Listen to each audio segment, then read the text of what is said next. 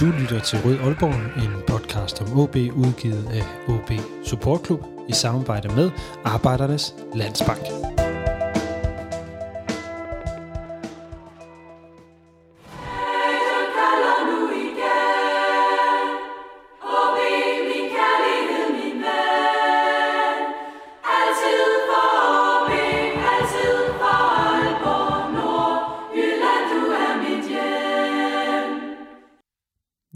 Velkommen til denne Transfer Deadline Day.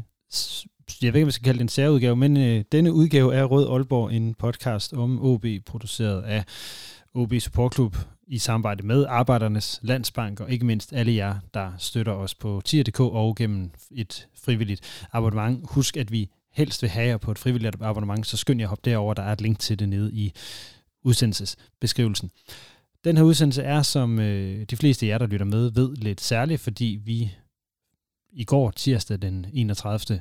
januar, holdte et særligt Deadline Day event ind i Omforenegade på Proud Mary Pop, og øh, det gjorde vi sammen med øh, Nordjyske og Reposten.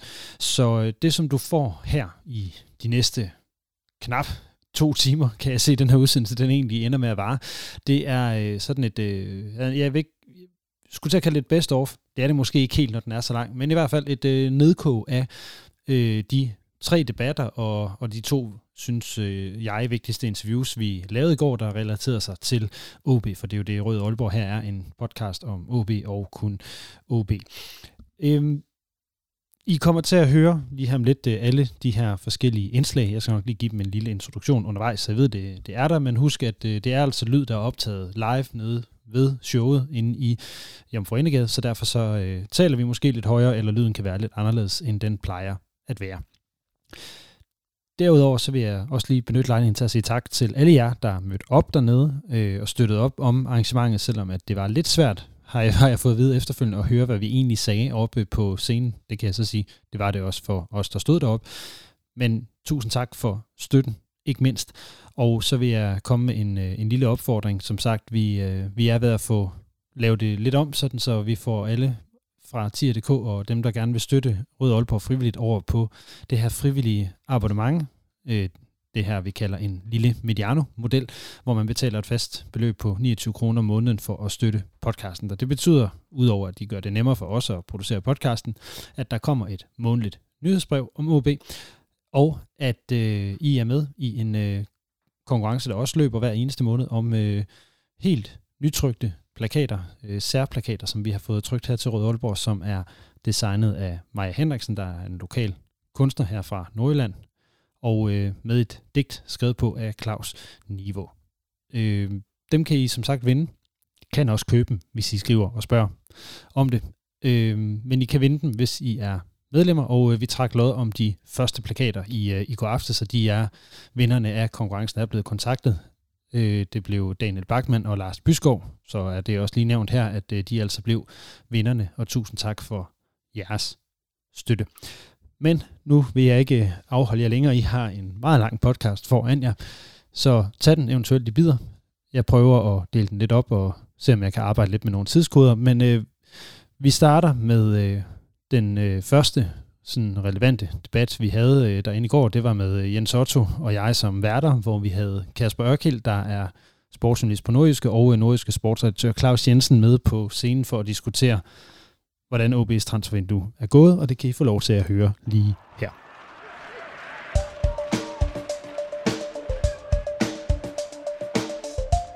Mit navn er Lønge Jacobsen, og du lytter lige nu til Rød Aalborg. Claus Jensen, sportsredaktør på Nordjyske, og så Kasper Ørkild, som er sportsjournalist og med i øh, diverse podcasts, hvor han klapper, eller kloger sig hedder det. Kan vi få et bifald? Nej. Sådan der, tak.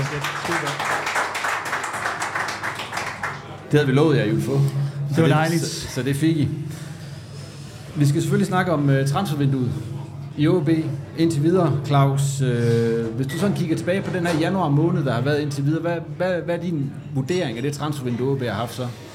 Åh, oh, men jeg tror nok, man kan sige, at det har været fornuftigt, for nu at bruge et, et nordisk udtryk. Altså, vi skal jo allerede, øh, hvis vi tager efteråret med, der, der i slutningen af efteråret kom øh, Rasmus Talander, øh, transferen jo allerede på plads. Øh, et, et OB-navn og et stort navn, øh, som, som kom til. Og når man så lægger en Niklas Elenius oveni, som kommer her i, i, i slutningen af januar, så har man altså to, synes jeg, relativt respektable etablerede Superliga-profiler, som man formår hen til som, som bundhold i Superligaen. Og det er jo i, i virkeligheden imponerende, at man kan det, og, og formentlig jo kun fordi de har et, et OB-hjerte, som, øh, som bløder lidt, når de kigger på Superliga-tabellen. Fordi skulle de gå efter, øh, kan man sige, noget mere karrierefremmende, så er de nok ikke lige valgt OB på det her tidspunkt. Kasper, hvad for en transfer synes du egentlig har været den bedste, som OB har lavet indtil videre? Det er jo svært at sige, inden de er gået i gang, men... Øh, Sådan umiddelbart vurderet så. Ja, altså det, det vigtige er, det er jo på den, øh, på den angriber position der, hvor Niklas Helenius er kommet ind, vil jeg umiddelbart sige. Men altså lige så vigtigt er det jo med talenter, så den kommer til at ligge der imellem. Øh, Kasper Jørgensen forstærker også, øh, Ninko Mantel forstærker også, men det er ligesom på de to positioner, hvor det har været rigtig vigtigt. Så kan man så sidde, og, og det kommer vi nok også til at snakke om i aften, den der midtbaneposition. Man kan have nok så mange angriber, men der skal også skabes nogle chancer. Øh, og det er jo der, hvor det bliver spændende at se, hvor meget øh, Niklas Helenius han kan gøre fra eller til. For det er jo ikke lige... Øh, det er ikke et chancehav, vi har set fra HB indtil videre. Nej, og nu er det jo så elefanten i rummet, som øh, du nævner her, altså midtbanepositionen. Lasse, der har været snakket om noget hele dagen, kan man ja, sige. Det, det har der. Den, øh, den kom ud for 8 timer siden, at øh, Oliver Appelgaard han skulle være på vej til OB, og den er jo så faldet for her under en time siden, da vi sad og spiste aftensmad. Det var, der, der, der blev nogle lidt, lidt tunge miner op ved, ved, det var ved bordet. Thomas Jasper, der kom og sagde, ja, det var Verona. Det. Verona, og ja. Verona er hermed blevet hadeby nummer et i, i Aalborg, i hvert fald øh, lige for en stund, at øh, Oliver Appelgaard ser ud til at være bekræftet i Verona, så den drømmetransfer kommer ind. Claus, nu hvor vi har dig stående op, så vil jeg egentlig lige prøve at spørge dig, øh, fordi det er jo OB-spillere, og det er spillere med OB-hjerte, der er kommet hjem, og det kan vi jo sige er rigtig godt. Det er jo noget, som vi som fans og som folk, der holder af klubben, gerne vil have. Men er det også et billede på, at det er det, der har været muligt jo, i hvert fald i den der vægtklasse, som, som de er som etableret øh, Superliga-spillere i, i den tunge ende af, kan man sige, øh, profilskalaen. Øh, så er det rigtigt, at så kender man Kasper Jørgensen, men, men altså, alternativet for ham var rykket ned med Lyngby, kan man sige. Nico Mansel øh, i målet, alternativet for ham var at sidde på bænken formentlig i Red Bull Salzburg. Så jo, der er jo en klar difference mellem de spillere, øh, altså og Helenius, og så de andre spillere, som, som OB har hentet ind. Øh, og der er jo også lidt mere lunken. Altså lad os nu se, hvad, hvad de bringer en Kasper Jørgensen for eksempel. Og, og ikke mindst Kasper Jørgensen jo stærk som vingbak i Lyngby, men hvis OB, som de har gjort indtil videre, skal spille med en firebakkæde, hvordan fungerer han så deri? Der er mange spørgsmål der. Det er jo det, er det Kasper. Når vi så snakker om den her opstilling og så videre, og så kigger på det der... Ja, jeg ved det godt, vi kommer til at snakke rigtig meget opstilling her senere, det vil vi faktisk også rigtig gerne have jer, der er hernede på, på Prop til at hjælpe os med. Men altså, den der Kasper Jørgensen-transfer, hvad tænker du om den? Jamen, jeg synes jo, den var fuldstændig oplagt, øh, hvis man havde kigget på det som den wingback, som han har spillet rigtig godt i Lyngby, ikke? Øh, og der kunne jeg også, også godt se noget Andreas Poulsen på en modsat wingback, og så passer sådan en som Rasmus Tillander. Øh, han har været allerbedst, når han har været i en trebakkæde. Øh, og jeg havde glædet mig til at se øh, Rasmus Tillander i en trebakkæde med for eksempel Lars Kram og øh, Anders Halskær. Men øh, alt, hvad vi har set indtil videre, det er jo, at øh, Erik Hamren, han stiller med en firebakkæde. Og der synes jeg måske, at, øh, at, at der har vi ikke set så meget til Kasper Jørgensen, til at det for mig til at sige, om det er der, han vil gøre det bedst. Så hvis du nu sætter dig ind i hovedet på Hamren, hvad er det så, du tror, han ser? For at det er den der firebakkæde. Vi kommer til at snakke mere om det, det ved jeg godt, men bare for at åbne den det er jo, trænere har jo deres dispositioner og hvad, hvad ellers de foretrækker, men det åbenlyse må jo være, at du ligesom får en mand længere fremme på, på banen. Skal jeg stå som den store fortæller for trebakkæden, så vil jeg jo så mene, at, at wingbacksen de kommer også med frem på banen, og især hvis du spiller med Kasper Jørgensen og så Andreas Poulsen for eksempel. Men det er vel for at skabe noget øh, i den anden ende, og så må han have en tiltro til, at de, de to midtstopper, han så får ind, de ligesom kan gøre jobbet. Jeg vil gerne vende tilbage til Abelgaard sagen der, fordi nu snakker vi om, at uh, Helenius og Tillander, det gamle Aalborg-dreng, det er Abelgaard jo også. Er I lidt skuffet over, at han, uh, at han nu ikke vælger at komme tilbage til OB i den situation, som klubben er i? Altså skuffet... Øh, det var bare en halvårs lejeaftale, der var... Der ja, var, der var altså, om. han ville i hvert fald vinde en masse OB-hjerter og få en, en voldsom kredit, hvis han ligesom havde taget det halve år og hjulpet OB. Men så kan man så begynde at gå ind i, jamen havde, havde det været en succes for OB og ham, passer han ind øh, på den måde, som OB gerne vil spille? Er det lige den type, de står og mangler? Det kan man jo sikkert godt diskutere. Øh, men der er ingen tvivl om, at øh, han har vel øh, gjort det, der var bedst for ham og hans egen karriere øh, med, med Verona. Det er klart, det er også et, et bedre udstillingsvindue for ham øh, fremadrettet, og, og han er jo en spiller, der i hvert fald det niveau, han viste i, i Rubin Kazan, som sagtens kan begå sig på hylder væsentligt over der, hvor OB er. Havde du troet på den egentlig, at han ville komme, Kasper? Alt hvad vi hører, det er jo, at der har været dialog, og at OB har været en mulighed. Men, øh, men han har jo kigget efter andre, andre muligheder rundt omkring, og så tror jeg bare, at OB har været det, der ligesom var, var last resort, hvis der ikke kom noget, som han fandt interessant. Så der, det, det, har jo, det har jo været en mulighed hele vejen. Det har jo, så vidt jeg kan læse, også været øh, Verona, der ligesom øh, fandt ud af helt til sidst i det italienske vindue, der lukkede her kl. 8, ikke? Øh, at, øh, at det alligevel var, var interessant. Vi må om det lidt senere hvis vi får fat i ham. Det skulle vi gerne. Det skulle vi gerne. 9, ja. Ja, man kan sige, at den der 8, det var jo den, der lige manglede for, at, at man kunne sige, at OB havde fået øh, noget til hele paletten. Altså, den der midtbanespiller er jo ikke kommet, og vi har stadig en, en, endnu, og det er jo det, vi kan håbe på sker i løbet af aftenen. Der er jo stadig en forsum, også der render rundt og ligner en spiller, der har lyst til at være alle mulige andre steder. Kunne man få ham ud og få noget andet ind, der, der brænder for OB, så, så tror jeg, at øh, man skal være tilfreds med, øh, med aftenen. Hvem er det? Jeg vil ikke sige, at, jeg vil ikke sige, at øh, Oliver Abelgaard lige var, var den midtbanespiller, som man stod og manglede. Øh, selvfølgelig, hvis man har muligheden for at få en kapacitet som ham ind, så skulle man gøre det, men der er alligevel nogle ting, sådan, hvor meget har han spillet, og han skal tilbage i den danske liga, og så meget tid har OB heller ikke at agere på. Der var det måske mere den der offensive, fysisk stærke der, Oliver også, men altså den der gennembrudsspiller, lidt mere, der ligesom får noget drev offensivt.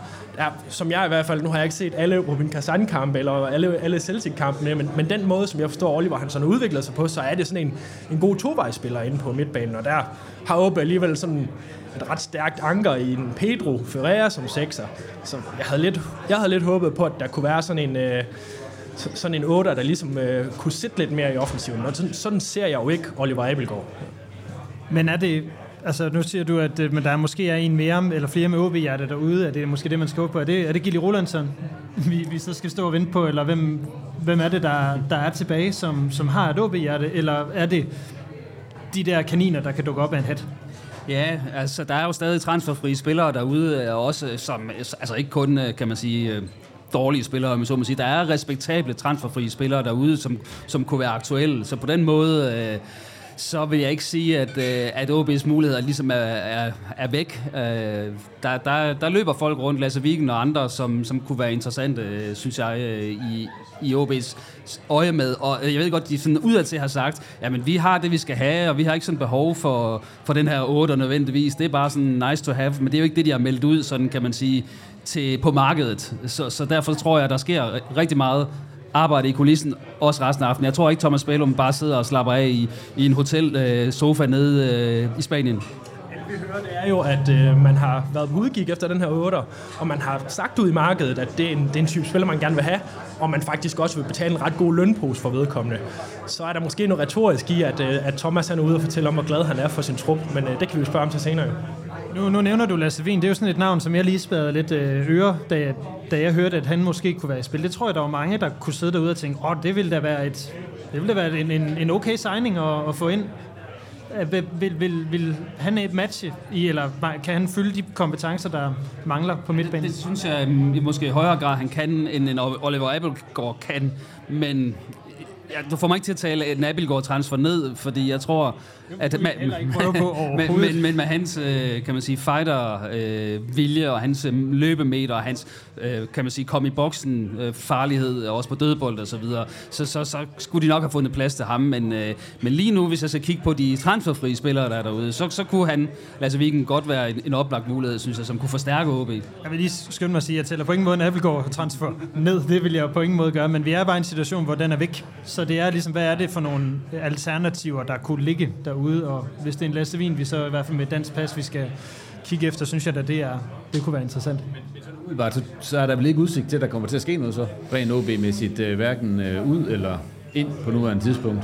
Jeg synes, der, der er stadig sådan lidt, øh, lidt små rygter her der. Øh, Øh, ja, men det er jo blandt andet om, at, øh, at der skulle have været noget, noget øh, interesse i forhold til Menta og udlandet. Nu var der noget Viborg-snak om ham tidligere, men det er klart, at sådan en, en to meter høj mand øh, med potentiale, han vil altid være interessant øh, i, i nogle udlandske briller.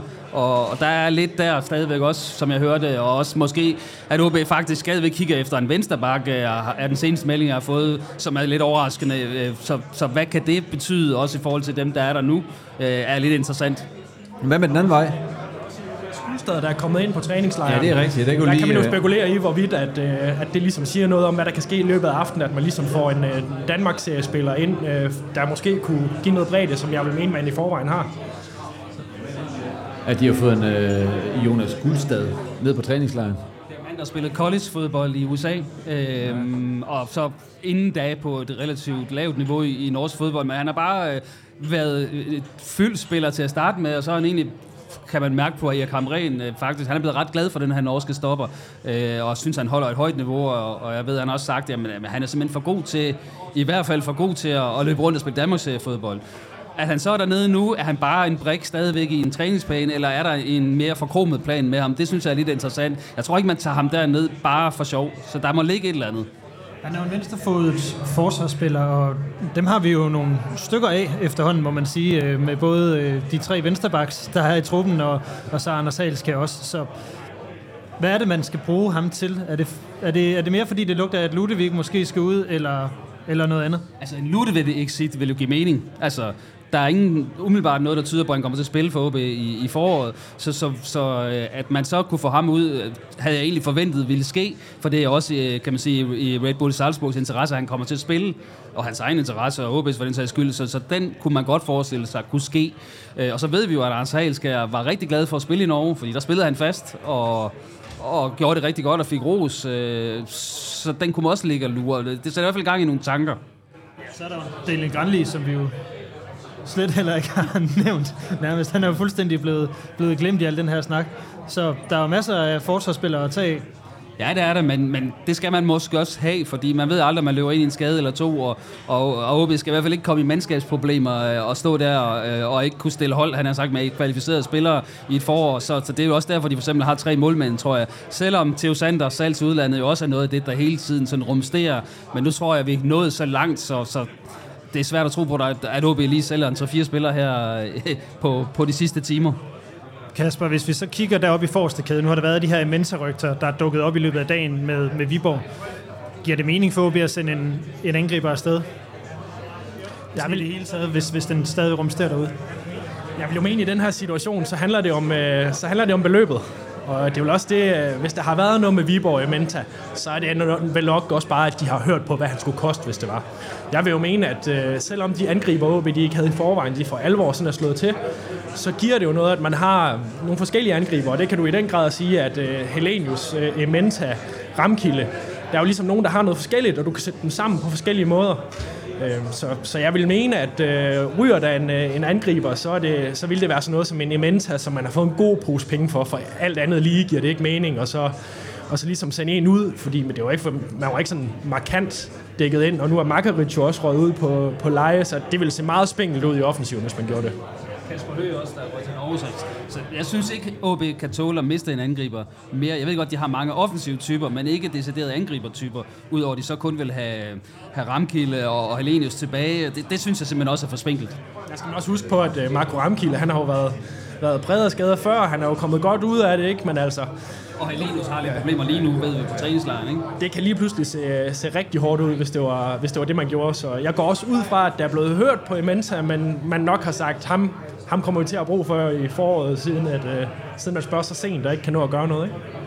Hvis vi nu prøver at kigge på uh, transfervinduet sådan, som helhed, sådan, sådan i forhold til de foregående transfervinduer, der har været, hvor det jo har været Inger André Olsen, der har forestået uh, salg og især indkøb.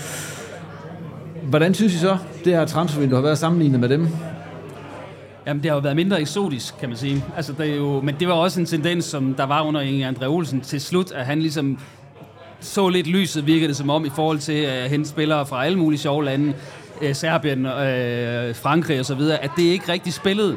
Og, og nu må man sige, at Thomas Bælum han er gået efter nogle meget, meget sikre kort langt hen ad vejen. Folk, der ligesom har beviser i Superligaen. Nico Mandel lidt uden for nummer der målmanden, øh, men øh, det er måske også lettere at integrere den del, øh, en målmand i et spil, øh, end det er med, med markspillere. Så jeg synes, at Thomas Bælum alligevel skal have det rygklap, at, at det ser ret solidt ud, det han har lavet her. Altså, og det, som den her transfergruppe, de har internt i OB, er kommet op med. Men de har vel også lettere betingelser end de har været haft i foregående vinduer i kraft, at de var klar til at bruge flere penge? Altså, der kom jo den her øh, investorgruppe, der, der smed 15 millioner øh, i kapitaludvidelse i, i øh, december. Og det er jo tydeligt, at der har man brugt øh, plus 10 af dem allerede på det her. Og det er unægteligt noget nettere, ja, for ellers så har, har det jo primært været et spørgsmål om at få få tingene til at gå op, så underskuddet ikke bliver alt for stort. Og nu kan man sige, nu har man fået den her blankocheck for, til at fyre af. Det gør det også væsentligt nemmere. Normalt øh, så vil vi også se meget på, at der igen ikke er blevet solgt noget, i hvert fald ikke indtil videre her, hvor der mangler hvad, lige knap fire timer af transfervinduet, og så vil de få en masse hug for det, og sige, I siger, I skal sælge for 30 millioner hvert år, og der er ikke blevet solgt noget endnu. Men det er måske en anden situation i det vindue her i kraft af OB ligger, hvor de ligger. Ja, det vil de i hvert fald argumentere for. Altså, så vil de sige, jo, øh, normalt skal vi sælge for, for det her øh, 30 millioner hen over et år og så videre over to vinduer, men, men lige nu der handler det om overlevelse i OB, og, og så, så smider vi alle sådan forkromede øh, normale planer ud af vinduet. Det vil være argumentet, men det er klart, at det bliver dyrt det her på den lange bane, især hvis man så ikke overlever i Superligaen, så, så skal der virkelig sådan, så skal der virkelig kigges på kistebunden, fordi så begynder det at blive problematisk. Så de går all in, må man sige.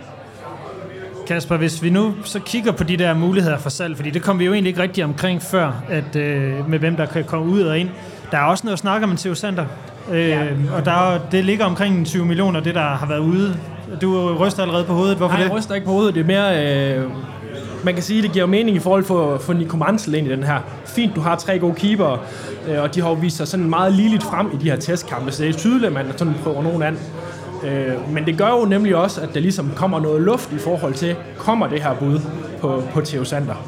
Så, så helt klart, det er, et, øh, det er et kæmpe salgsobjekt, og det er jo jeg har mange rosende ord over for Theo, men det er jo ikke sådan en, der gør, øh, som om man rykker ned eller ej, hvis du har de her tre keeper, der spiller på nogenlunde samme niveau. Så det giver, det giver luften til, at man kan skifte ham afsted, hvis det rette bud kommer. Så bliver jeg også nødt til at spørge, fordi nu, nu bliver der jo sagt, de her 19 millioner, tror jeg, det er det jeg seneste, jeg har læst. Er det godt nok? Det er svært at sige. Også unge målmænd er en svær, øh, svær skala og en svær sag at sidde med.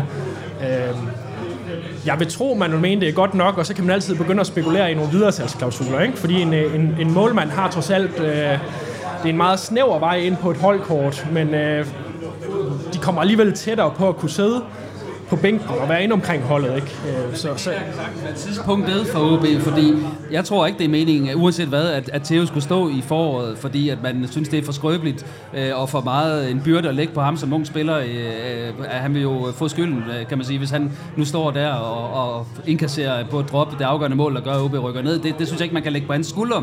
Så man kan sige, lige nu, hvis man kan få 20 millioner for en spiller, som egentlig ikke skal stå i, i, i foråret, og man har både Mikko Mandel øh, og, og Pusovic som backup, så er det egentlig meget godt gået, hvis man kan sælge sådan en spiller, der, der og så sige, nå ja, øh, vi, vi har stadig fint hold. Men altså, det er jo, jeg tror også, man skal have de penge, som man mener, man skal have. For han, om du så spiller første division, eller om du spiller Superliga i den kommende sæson, det er jo en, som man alligevel ser noget fremtid i. Så det bliver jo ikke for, for enhver pris. Om det så er 20 millioner vi de gerne vil have, det ved jeg ikke, men der kommer også til at være noget i, hvor meget kan man på lang sigt tjene. Og det har vi set meget i det her transfervindue, at det ligesom har været nogle videresalgsklausuler. Så jeg ja, tror, så der er mange aspekter i sådan noget andre steder end OB, der har været de her videresalgsklausuler. Ja, lige ja. præcis. Men, men man kan sige, hvis han nu ikke står for OB i foråret, jamen så falder hans markedsværdi jo, kan man sige. Øh, og hvis man OB ved det, så ved de jo også, at, at det er lige nu, at jernet er varmt, kan man sige. Jo, men det der, hvor jeg stadigvæk bare nysgerrig på, om 20 millioner så er nok. Altså til at betragte af, hvor stort et talent man trods alt har talt om, at han skulle være. Ja, men, men de kan jo risikere, øh, ja, at jeg ikke kan få mere på noget tidspunkt, fordi at, øh, at, at det er nu, han er varm. Altså, det, der er ingen garanti for det der, så, så jeg vil tage dem, hvis jeg var OB, øh, og så sige, øh, så kan vi også, øh, så kan vi også øh, til dels redde regnskabet. Og den står også fint, hvis du kigger på OB sådan salgshistorik. Øh, så der, der er kommet nogle store summer ind øh, i den danske liga i løbet af de sidste par vinduer, men det var ikke OB, der ligesom har, har hævet dem ind. Så, øh, så jeg er også enig. Ligger, ligger du deroppe lige kort af de 20, så burde OB gøre det. Jamen, øh, det er, jo, det er jo, synes jeg, det er i hvert fald også forholdsvis interessant i forhold til, hvad der kommer ud.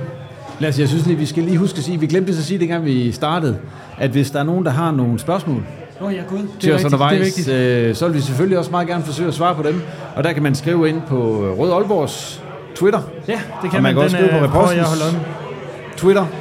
Det kan man, og så skal vi nok prøve at få dem filtreret ind. Og det er jo også lige vigtigt at sige, nu står vi hernede i Omforenegade, men alle jer, der kigger med ude bag ved, øh, ved skærmene, det er vi også helt vildt glade for, at I gør, at de, når I ikke kan være her, at de er så interesserede i, hvad der sker med OB, at de, at de kigger med. Så er der spørgsmål, så er det Repostens Twitter, Rød Aalborgs Twitter, og var der andre steder, vi kunne, øh, man kunne få sendt spørgsmål ind. Ja, man kan også, øh, Repostens øh, Facebook-side kan man også bruge. Repostens Facebook-side. Eller OB Insight for den sags skyld også. Og Twitter, Så, så kan vi da, ja, og Twitter, og nu kan vi nærmest ikke overskue Alle de dem. kanaler, der peger herhen. Ja, vi vil meget gerne svare bruges. på spørgsmål, hvis der er nogen, der Så- sidder med sådan nogen rundt omkring. Vi har også en øh, kyndig øh, producer, den med en flot hue, der sidder nede bagved og holder øje med det, så de skal nok komme op. Det tror vi, hvor han gør. Og siger til, hvis der kommer noget. Det, øh, det tænker vi i hvert fald. Ja. Hvis vi lige skal fortsætte uh, transfersnak. Jeg har en aftale med Simon Ydelsen her om uh, lige omkring 5 minutter, og vi skal ringe til ham nede på træningslejren i Spanien. Men hvis vi lige skal se på, øh, hvis vi nu går ud fra, at det er den trup her, OB de ender med at have den, de har nu. Hvilke styrker og svagheder, så, så synes I så, at der, der er i den?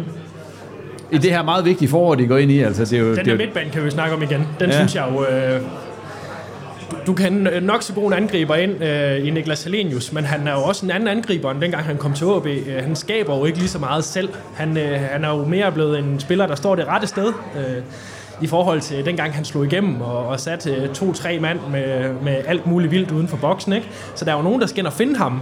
Og det, det ved jeg ikke helt, om, øh, om der er. Men altså, hvis vi kigger på den midtbane, vi har, altså, jeg ved godt, at de har spillet rigtig dårligt, men er der ikke potentialet til, at vi ikke at OB ikke burde behøve at hente nogle nye, at der ikke er potentialet til at finde Helenius og de andre deroppe foran, burde det ikke være der i både Fossum og Højhold? Jo, men jeg synes jo bare ikke, at de angriber, der så har været, at de har fået de chancer. Nu siger jeg ikke chancer som spillemæssigt, men, med en ny træner og ny formation, formentlig. de chancer. Men vi står stadigvæk med en ny træner og en ny formation. Jeg ved godt, det har vi gjort mange gange, men Du har... Øh, igen, jeg mangler, jeg mangler det der, det der led, der får det fremad. Altså, Pedro Ferreira, han kan, han kan stoppe nok så, nok så mange bolde. Det er altså ikke ham, der kommer til at lægge dem i på Helenius gang på gang. Så kan vi sidde og kigge på sådan Malte, Jeppe Peter har fået sådan lidt mere, men det er jo, det er jo mere bredt også. Fossum, træningskampene har altså ikke lige gjort det. Jeg tror mere på Ivo Fossum, selvom at det er sådan en spiller, som man kan blive glad for i sin, i sin løbemeter og, og, og hvad ellers han laver derinde, men han skaber det jo heller ikke. Altså, det, der, jeg, jeg, jeg er sådan skeptisk der. For som har man lidt fornemmelsen af, at han lige bliver to km i timen langsommere, hver gang han spiller en kamp. Og, og det er klart, det, det, det er jo ikke med til at åbne et forsvar, at tingene foregår i... er i, ikke, i seriøst ikke, som om han kan løbe længere. Nej, det, øhm, det, er, det er jo et problem, for der skal jo noget temposkift til også, øh, hvis man skal åbne modstandernes øh, forsvar. Jeg skal kigge med over mod sådan en som, som Lukas Andersen. Der, det, har, det har faktisk set rigtig fint ud her i opstarten. Altså, kan han finde noget af det der gamle niveau, så tror jeg, det er der, man skal kigge imod mere end, end, end Fossum for eksempel. Men det var igen derfor, jeg håber på, at der var kommet noget frisk blod ind der. For man kan godt være bange for, at Helenius han bare står og glaner nede i, ned i feltet, hvis at der ikke kommer nogle bolde ind til ham. En Lukas Andersen som, som 8 i OB, øh, der står fit og fysisk på toppen, det kunne jeg godt se kunne være, være muligheden for at få øh, den her proptrækker øh, ind, der kan åbne forsvaret. Øh, og så have de her kanter som, øh, som, som i Susa øh, og Bakis, som øh, kan, øh, kan, kan man sige, skære igennem og, og forhåbentlig så servicere Helenius. Øh, det vil nok være min, øh, min drøm af en OB-opstilling. Nu taler vi jo meget om, kan, kan jeg høre, hvad begge to siger, Helenius, der skal stå inde i feltet, og Helenius skal serviceres. Kommer han til at stå inde i det felt? mere det, vi har set nu i forhold til den, den angriber, der brød igennem i OB. Ikke? Altså, fordi der så vi ham jo bryde meget og komme ind i feltet med bolden. Øh, sådan som han har, har gjort det bedste i Silkeborg. Det har jo været mere sådan, altså han har fundet de rigtige steder at stå her og været meget koldblodig der. Så gennem årene har han jo ligesom i hvert fald skiftet type. Hvordan ham rent så lige har tænkt sig at spille ham, det kan vi jo ikke sige, fordi vi har ikke set ham i aktion endnu. Men han er god til at modtage bolden og lægge den af, og han er, og distribuere den også ud til, hvis, hvis vi spiller med, med tre på toppen. Øhm, så, så jeg ser mange måder, at man kan bruge og få gavn af Helenius, fordi han er en relativt komplet spiller nu, i forhold til, hvad han var dengang, selvom han så er blevet mere en boks-type angriber, så, så er han jo bedre med ryggen mod mål, end nogle af de andre OB-spillere, øh, og, og mere fodboldtænkende end nogle af de andre angriber, og det er jo aldrig en, en ulempe. Han var også i en, en, en helt anden offensiv i Silkeborg, skal man huske på. Altså, der er noget løbevillighed og, og nogle spillere, der hele tiden bevæger sig for hinanden. Det er meget dynamisk. Altså, det bliver spændende at se øh, ham komme ind i det her OB, som, som nogle gange har sådan været, været lidt for stationært, og de har ikke rigtig skabt hullerne for hinanden. Altså, hvilken type han kommer til at agere i der. Men I, men I siger også noget af udfordringen. Det er jo det her, han er god med ryggen til mål, og det har vi jo set med masser af OB-angriber med Margaret som, øh, som Van Vert. De kom jo ikke ind i feltet, hvor de, hvor de var gode. Det er, jo, det er jo det, som jeg egentlig er bange for, det er, at Helenius ikke kommer derind. Fordi han ender med at stå og lave med alle mulige andre opgaver. Ja, og, og så de der mønstre, de løbemønstre, de, øh, skal vi bruge Morten Olsen ord, automatismer, der skal være mellem spillerne. Jamen nu er han lige kommet ind, og, øh, og OB har ikke rigtig haft succes i, i træningskampene, og, og de har vel heller ikke spillet sådan en helt fantastisk kamp under Erik Hamren i efteråret. Så skal det her bare lige pludselig spille og køre, som, øh, som om de andre har lavet andet her om tre uger, når, når turneringen starter de har lidt travlt med at finde de der Silkeborg løbemønstre, som det virker som om, de har øvet i, øh, ja, i to år i træk med Ken Nielsen til hudløshed der er OB ikke, og især ikke, når man får spillere som, som Helenius ind her med, med, med så relativt kort aftræk til, til premieren. Så, så på den led kan jeg godt være en lille smule bekymret, øh, fordi øh, vi, vi mangler at se dem brænde banen af, kan man sige, også i en træningskamp. Nu kan man sige, man kan håbe, at det kommer på, på fredag, når de skal møde svenske Sirius. De trænger til en succesoplevelse i hvert fald.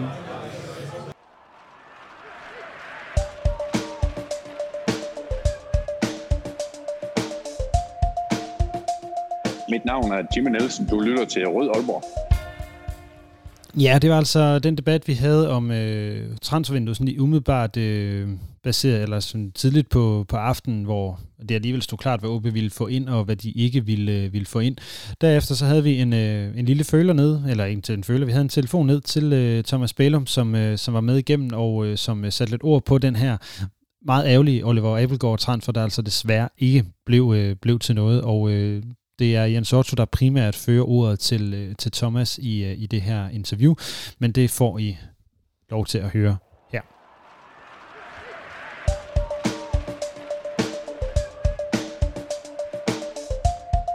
Mit navn er Thomas Augustinusen, og du lytter til Rød Aalborg. Hej Thomas. Står du på en banegård, hvad? Jeg står på Proud Mary inde i Omforenegade, og du er på højtalerne herinde, Thomas. Hold da kæft. Ja, hold da kæft. Hej. Hej. Men øh, dejligt, du vil være med. Ja, selvfølgelig. Selvfølgelig. Thomas, øh, allerførst, øh, der har været en del snak om den her Abelgaard-handel her i løbet af dagen. Hvad kan du sige om den?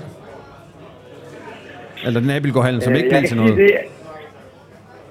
Ja, jamen, øh, hvis du har spurgt mig for to dage siden, så vil jeg sige, at øh, det, øh, det har ikke rigtig noget øh, på sig. Øh, jeg har snakket med Oliver løbende det sidste år, siden han kom i klemme øh, ude i, i Kazan, øh, og har egentlig holdt linjen varm, øh, hvis der skulle opstå en mulighed.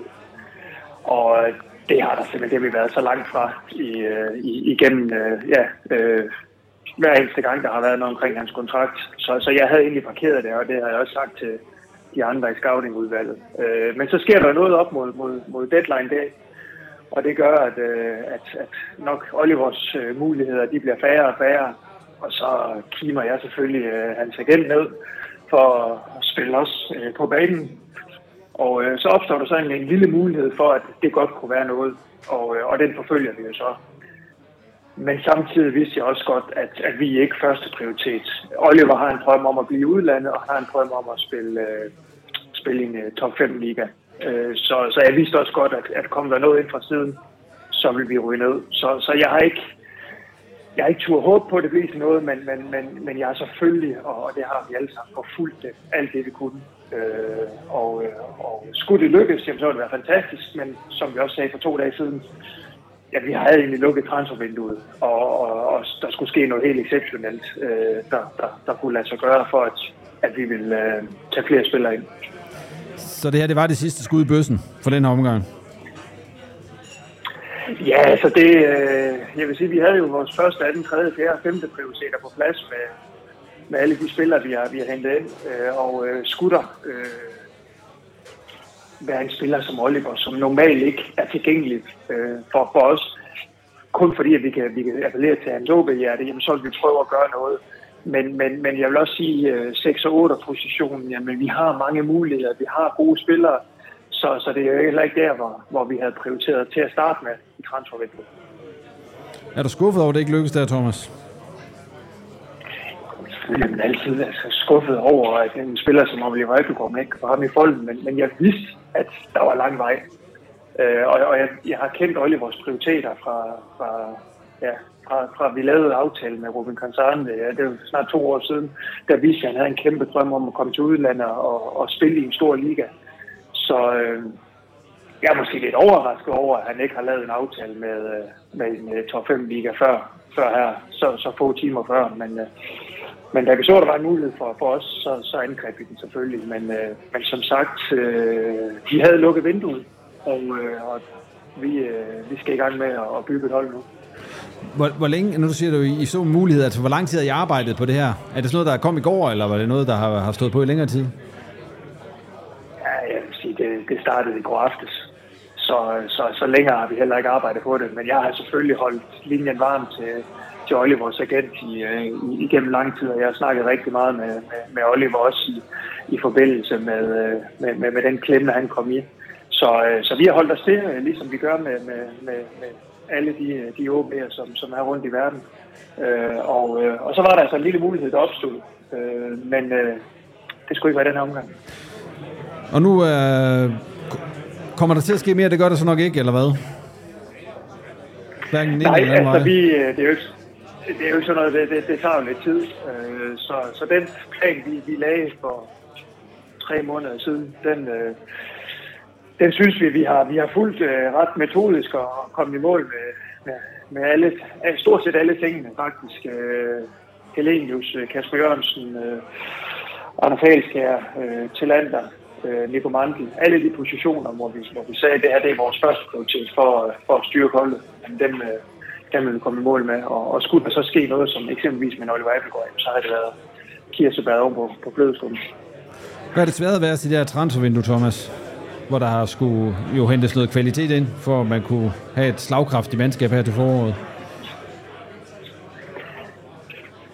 Øh, jamen, jeg tror, det sværeste, det er, det er nok timing i det, at vi gerne vil så på plads med det så hurtigt som muligt i, i transfervinduet, fordi vi ved, at, at hver dag tæller, hver, hver træningssession tæller, for, for det er ikke bare at hente nye spillere ind, og, og det er heller ikke bare at hente en Oliver Appelgaard ind, og så tro, han kan performe fra dag 1 det tager tid at bygge relationerne op, det tager træningstimer og at få, få detaljerne til at sidde, før, før det, det, det sidder. Så, øh, så øh, alt, hvad vi kunne gøre tidligt i vinduet, det forsøgte vi, således at vi fik så mange træninger som muligt.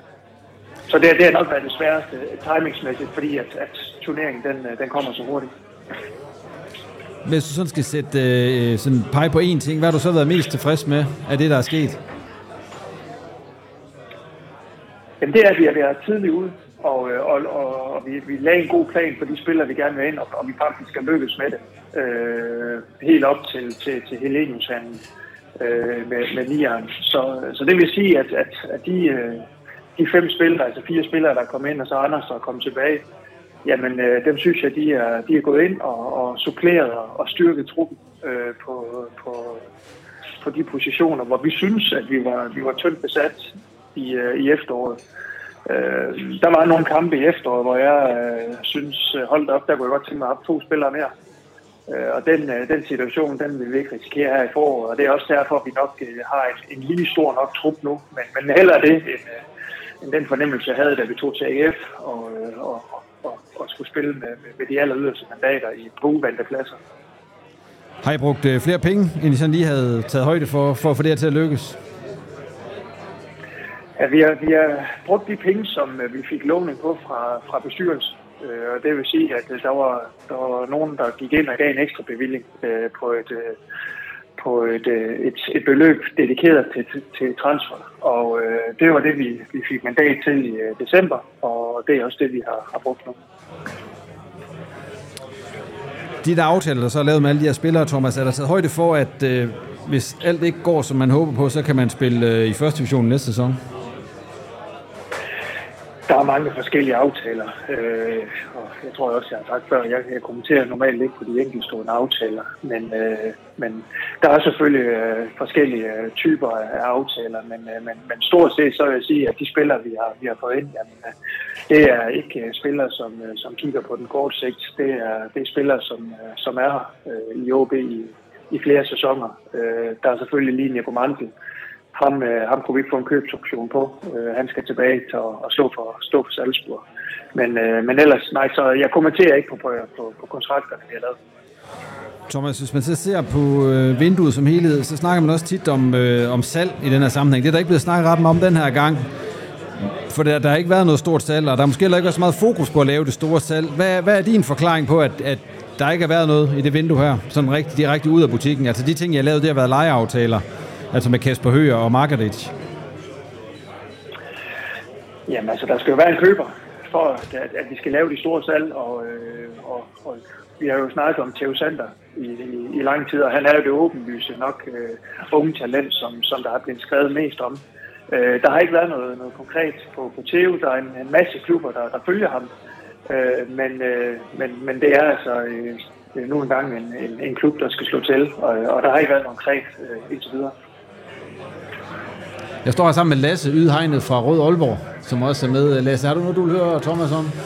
Ja, hej Thomas. Øh, jeg kunne, kunne godt tænke mig at spørge om, øh, nu lukker transfervinduet jo sådan øh, officielt her øh, om et par timer, men øh, transferfri spillere er vi jo traditionelt set glade for i, i Nordjylland, så holder I øje her den næste uges tid på, om der kunne ligge nogen derude, som man kunne hive ind?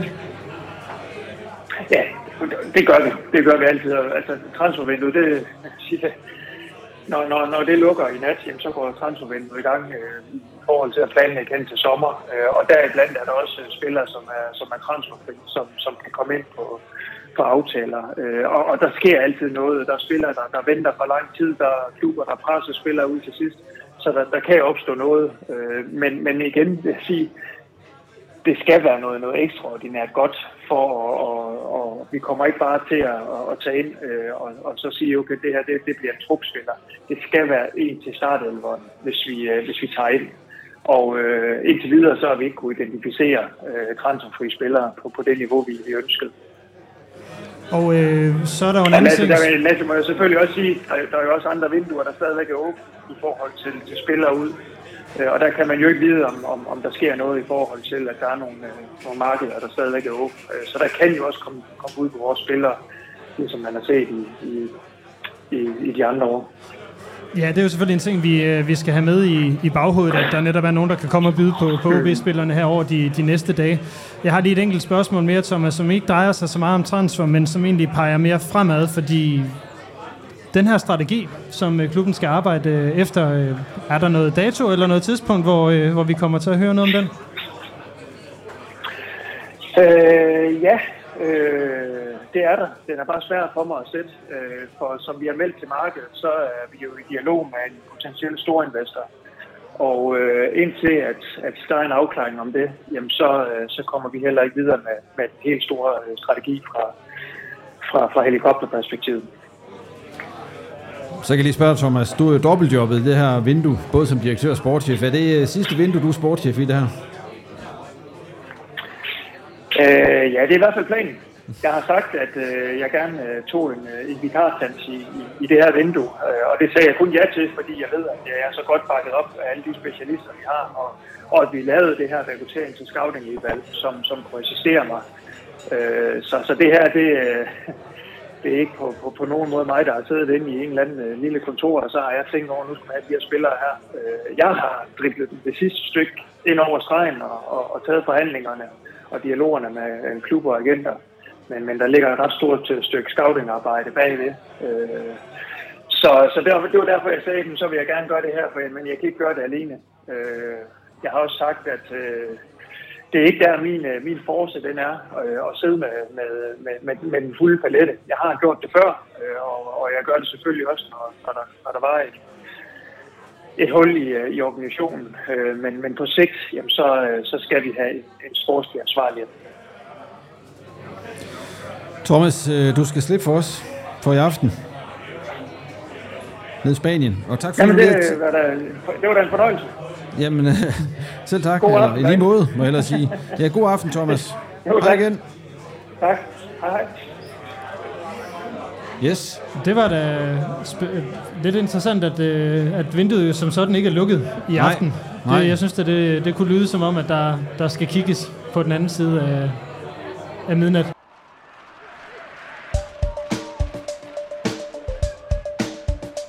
Mit navn er Henning Munk Jensen. Du lytter til Rød Aalborg. Ja, så skal vi til øh, paneldebat nummer to. Der havde vi øh, hvad hedder det, nogle af vores øh, egne faste med her i form af Mads Ågaard, der var øh, med på scenen. Så havde vi Thomas Gårdsø, der er tidligere forsvarsspiller for OB, øh, med på scenen. Og så havde vi øh, nordiske sportsjournalist Thomas Jasper med på scenen. Og de var oppe på scenen for at diskutere OB's idealopstilling og formation, hvordan skal OB spille i det her meget, meget afgørende forår. Og øh, vi havde lavet en, øh, en lille konkurrence, det vi kaldte en håndtrækning til Hamren, derinde, hvor øh, alle dem, der sad ved bordene, de skrev deres bud på en startopstilling op, og øh, det er blandt andet den, jeg refererer til øh, flere gange i løbet af den, øh, den paneldebat, som I får lov til at høre lige her.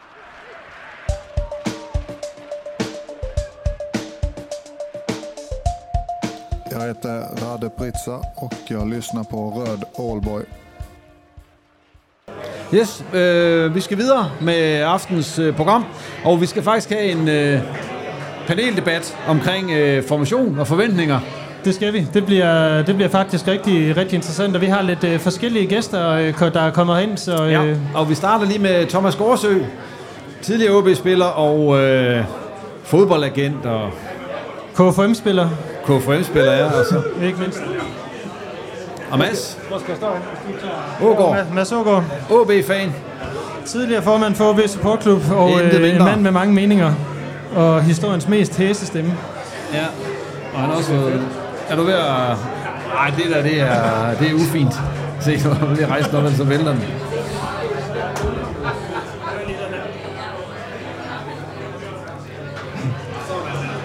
Yes, det... det kan... Det kan være, at vi skal gøre det sådan. Yes. Det problem og, har vi heldigvis ikke, når vi optager i, i Røde Aalborg, Mads. Nej, der er det meget nemmere med en håndholdt mikrofon. ja, det er det. Det er det. Men øh, som du var ved at sige, Ensorto, så skal vi snakke noget om, om formation i, øh, i den, den næste, de næste minutter. Ja. Og øh, det lader jo til, at OB vil spille i en 4-3-3-formation. Ja. Og det, og det kunne godt være, at jeg skulle præsentere det der håndsrækning lige nu. Eller ja. skal vi vente med det? Nej, skal vi gøre det nu? Så lad, os, folk... lad os gøre det nu. Lad os gøre det nu. Det, det, det er måske en god måde at gå, gå den igennem på. Yes. Så øh, det, er jo, øh, det er jo dit påfund. Det er endnu et påfund, ja. Og øh, det er jo fordi, vi jo gerne vil have... Øh, altså grundlæggende vil vi jo gerne give en håndstrækning til Erik Hamren. Der er jo det der håndstrækning ude på stadion. Det, det, det der Nordlands håndstrækning, eller hvad det hedder det de laver, hvor der er nogen, der får nogle penge fra billetsælget? Eller? Ja, præcis. Jeg tror, det, så det er en del af billetsælget, der går til, øh, til et velgørende formål. Ja, og og øh, vi vil gerne give ham ren et, øh, ikke et velgørende formål, men en håndtrækning til, øh, til de hoved, den hovedpine, han må have omkring den her startopstilling. Ja. Så vi vil jo faktisk bede jer, der er her i dag, om at komme med jeres bud på en OB startopstilling. Og så når I samler vi dem ind, når I, efter et stykke tid, når I sidder og lidt med det, og så ser vi på, hvad der er flertal for Præcis. blandt så... folket her på Proud Mary, og så siger vi, værsgo Hamren, spil med dem her. Så hører du ingen klager fra, fra OBF. Det skal være en 4 3 Det skal være, det er jo det, han har valgt her, spil Hamren. Okay. Ja. Vil du vi, vi bliver den der 4-3-3, men ja. øh, vi, vi gør den lige igen, så man kan komme herop og hente nogle sædler, hvis man gerne vil prøve at give ham ren nogle Hvis man gerne vil give ham ren en håndtrækning. Imens at der så er nogen, der, der hiver det her øh, op, jamen øh, vi har jo talt lidt om, øh, om det her formations halløj indtil videre, øh, Thomas og Mads. Så hvis vi nu starter med at, at høre, nu, nu spurgte du ind til Thomas, øh, skal det være 4-3-3? Ja, det, skal det, det være det? det? Ja, det synes jeg jo ikke. Jeg synes, man skal se på det materiale, der er, og øhm, der synes jeg, der er en formation, som jeg ser, der kunne være bedre, også med de spillere, som jeg siger, der, der er til rådighed. I den her 4-3-3, der, der kræver det nok, at de to backs er bedre defensiv, end, øh, end de er offensive. Hvis man spiller med to wingbacks øh, så har, og har en gardering bagved sig i, med, med tremandsforsvar, så betyder det jo også, at, at, der kan komme mere offensiv fra, fra backs. Så, så det er en af de ting, som, som jeg tror øh, kan blive et issue, fordi når jeg ser på Andreas Poulsen og, og Kasper Jørgensen, er de klart bedst i det, i det fremadrettede. Og hvis de skal spille i en firkæde, så tror jeg desværre, de bliver udstillet defensivt. Omvendt, hvis de spiller som wingbacks øh, i en 3-5-2 eller en 3-4-3, så kan de bruge det, de er gode til at, komme frem i banen, og så er der gardering ved de to øh, yderste midtstop også. Og, altså, jeg synes, det er... Øh, jeg kender også ham ren lidt, ikke? Så, så han er jo også stadig, at han vil få tingene til at fungere. Men jeg synes, at øh, i den situation, man er i, så bliver man nødt til også at se på det materiale, man har. Mads, øh, når du kigger på, på den, det OB-hold, der er her, hvordan vil du så stille op? Jamen, der tror jeg, at jeg er egentlig enig med Gårdsø, men, men jeg har den udfordring, at jeg synes jo, at vi skal have vores dygtigste offensivspillere til at være dem, der skal være afgørende på den sidste tredjedel af banen. Så derfor ser jeg også gerne, at 4-3-3 kunne lykkes, fordi du får i min verden flere, øh, flere offensive spillere ind i startopstillingen, end med, end med en trebakkæde bagved. Lasse, jeg går på løn. Jeg smutter lige et øjeblik. Jeg lige hjælpe mit uh, projekt her på vej med den her håndtrækning. Så sørger jeg lige for, at I får en mand op til at diskutere det, det her med, at I får så vil jeg godt lige Thomas det, Jasper. Ja, det må du jo meget gerne. Altså, jeg synes jo også, at det er vigtigt, at man får de bedste offensive offensive spillere på banen. Jeg synes jo bare, at vi har set flere gange i den her sæson, hvor de ikke har kunne gøre det selv. Og ved at man spiller med to wingbacks, som gerne vil frem i banen, så kan man skabe noget mere overtal, og så kan det være, at de, øh, de offensive spillere kan komme øh, mere til rette. Ja, og det, det er jeg sådan set ikke uenig i. Jeg synes bare stadigvæk ikke, at den 3-5-2 har skabt, øh, eller 3-4-3 har skabt de chancer, som, som jeg håber, at OB kan være i stand til at skabe øh, i efteråret, hvor vi jo har forsøgt at spille med den. Ja, det kan man sige, men jeg synes også med Andreas Poulsen, det så vi til sidst i efteråret, at han begyndte at komme med noget offensivt. Og der kan man så sige, at Pallesen er jo klart bedst øh, defensivt, og øh, med Kasper Jørgensen har vi jo set i Lyngby, er rigtig god frem af banen, så, så jeg synes, det kunne være spændende at se, om ikke at med to wingbacks, som ikke man kunne skabe endnu mere øh, hjælp til de offensive. Det må vi jo prøve at se. Thomas Jasper, sportsjournalist på Nordjysk, velkommen herop på, på podiet. Tak. Øh, når du nu kigger på træningskampe og så videre, nu siger vi 4-3-3. Er det også det, du ser på træningsbanen, at OB kommer til at spille? Ja, ja der har ikke været andet på træningsbanen øh, 4-3-3, og, så, så det tyder det jo meget på. Og, og det er også en overraskelse for mig. Altså, jeg synes, det så godt ud, øh, eller forholdsvis fornuftigt ud i de sidste kampe. Det så bedst ud for OB i, det, i den her trebakkæde, og, og med de spillere, man har hentet ind, så undrer det mig meget, at, at man er gået tilbage til 4-3-3, det må jeg sige. Gårds, nu, øh, nu, nu, du kender jo ham rent lidt, som du sagde før. Øh, hvad er det, du, hvad tror du, han har set med den her formation, som gør, at han, han, han er så sikker på, at det er det, der skal ske? Det er fordi, det er noget, han har haft med i de sidste mange år som træner. Og øhm, som træner, der, der tror man på det koncept, man, man har haft succes med. Og det har Erik med, med en 4-3-3. Så det er derfor, at han vil gøre det, han er bedst til selv. Men der synes jeg, at, at man, man skal træde en lille smule varsomt. For når man ser på de spillere, der er til rådighed i en 4-3-3, jamen der er mange midtstopper. Hvem skal spille de to midtstopper? Hvis Halskær, han er der, det ved vi så ikke, om han er, men hvis han skulle være der, der er Kramer, der er Granli, der er til, øh, til Lander, ikke? Øhm, til Lander så vi også have et monster, når han spiller i midten af en trebakkæde. Jeg ved ikke, med hans hurtighed, hvordan det vil foregå, eller fungere. Ingen tvivl om, at han har kvaliteterne, lederskaberne og alt det der, han har gjort det før. Øhm, og de to backs igen, jamen, hvis vi skal spille med en firebakkæde, så ser jeg Alman og Pallesen som de to øh, backs, og ikke øh, Kasper Jørgensen og, øh, og Poulsen. Og så er der jo tre pladser på den centrale midtbane, der skal fyldes ud. Jeg siger fyldes ud, fordi hvad, hvad er det, der er bedst der? Skal Lukas ind og spille centralt, eller skal Fossum, hvis han er der, og gider spille? Så Ferreira er det så højholdt. Altså, og så har vi så de forreste pladser nu, ikke? Øhm, så, så der er mange spørgsmålstegn ved det, men jeg tror helt klart, at Hamren, han, øh, han spiller det system, fordi det er det, han er med i bagagen. Mads, øh, mm, vi skal begynde at kigge på den her opstilling. Der er allerede kommet nogle, øh, nogle bud ind her.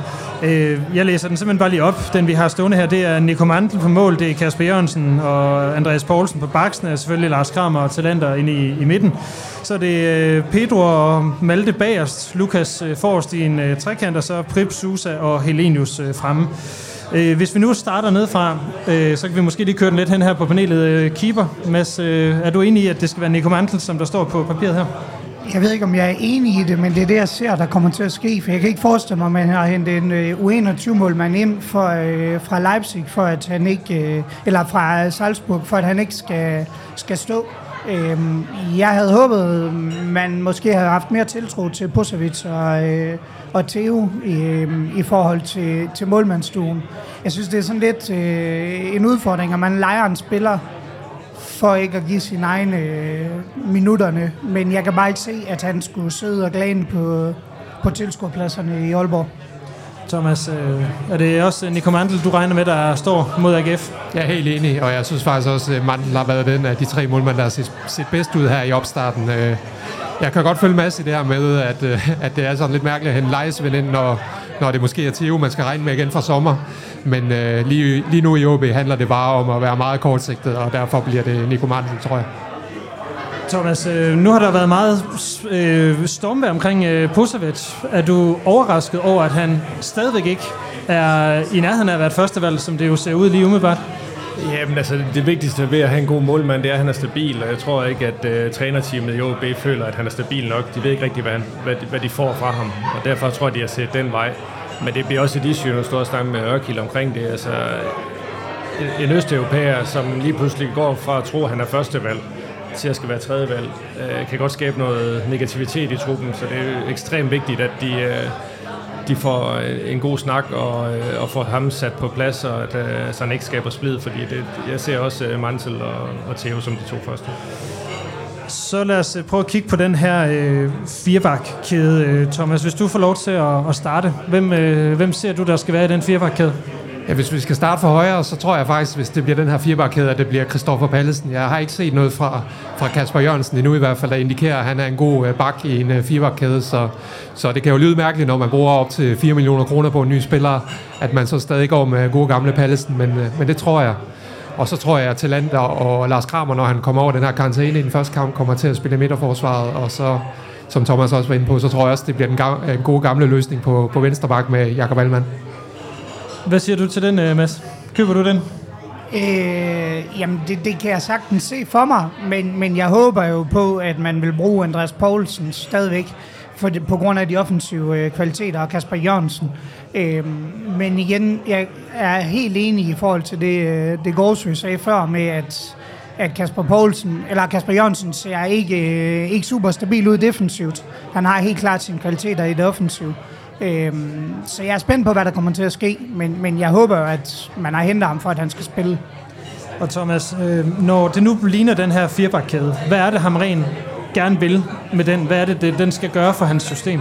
Jamen, der er jo ingen tvivl om, at øh, han skal skabe noget stabilitet og noget ro, og så skal de selvfølgelig undgå at lukke mål ind. Og det, det er først og fremmest det. I den situation, OB de er i nu, skal man tænke på defensiven først. Altså, det nytter ikke noget at, at bygge taget før fundamentet det, det bygger i huset, og der mener jeg også, som, som Jasper er inde på, at man bliver nødt til at tage de stærkeste defensivt orienterede spillere til at starte med. Hvis man så lige pludselig får nogle gode oplevelser og får nogle gode resultater, kan man jo begynde at lægge det andet på. Så, så jeg ser også øh, de to gavede med, med Pallesen og, og Alman i en firkæde, fordi de er bedre defensive.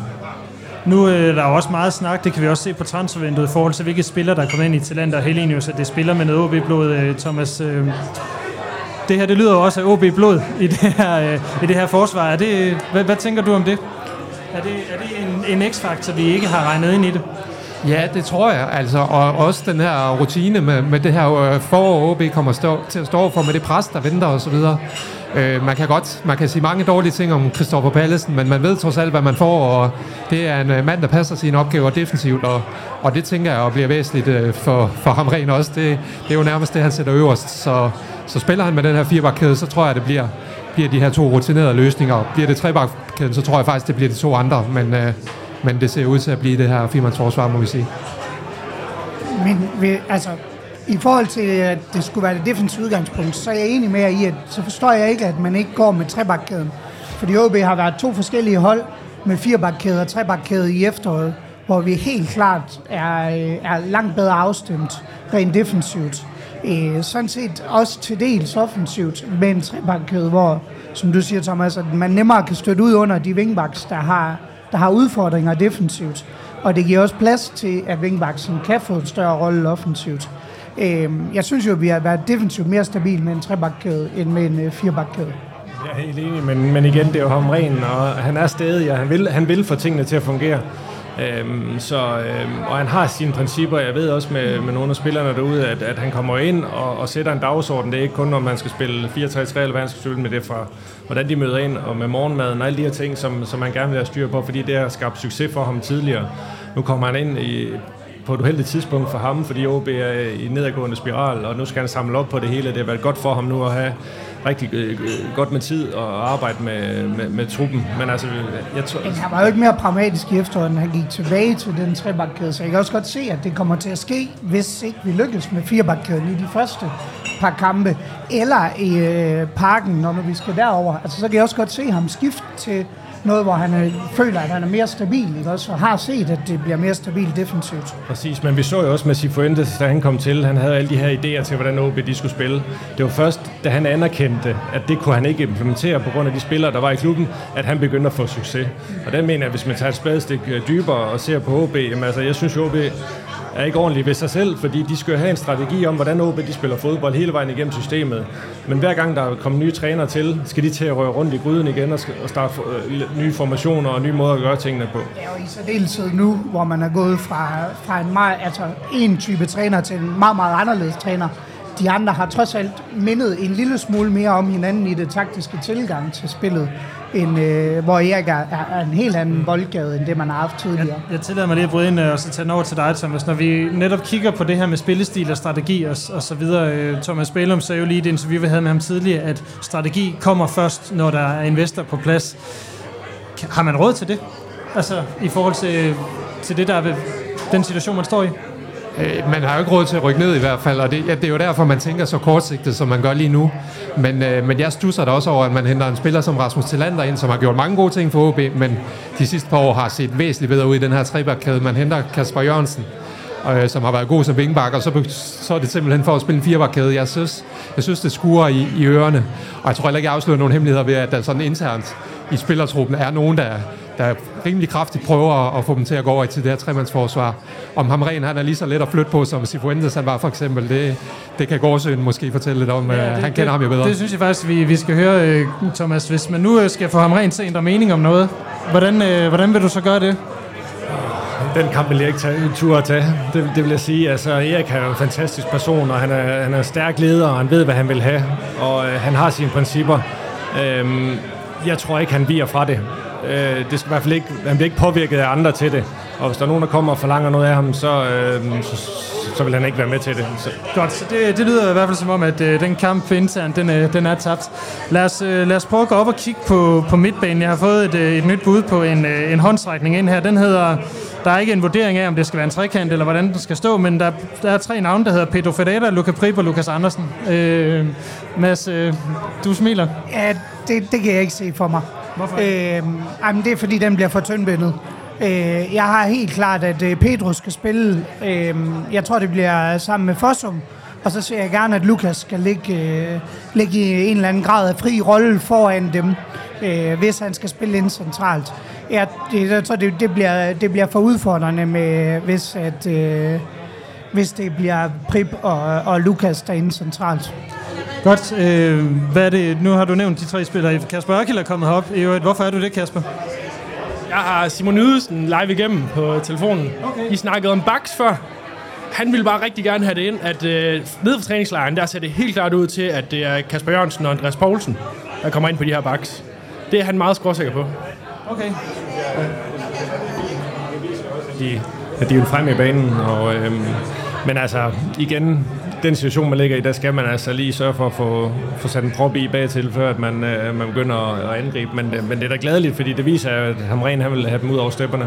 Godt, jamen øh, Kasper, hvis vi snakker med, videre på midtbanen her, øh, kan du komme med dit bud ind? Hvad skal tre, tre, tre mands midtbanen være? Oh, Vi har fået et bud her fra Lukas, øh, eller fra Mads på Lukas, øh, Ivers og Pedro. Ja. Øhm, hvis jeg skal mixe det lidt op, så måske... Øh, så vil jeg nok tage um, Malte, Pedro og Lukas.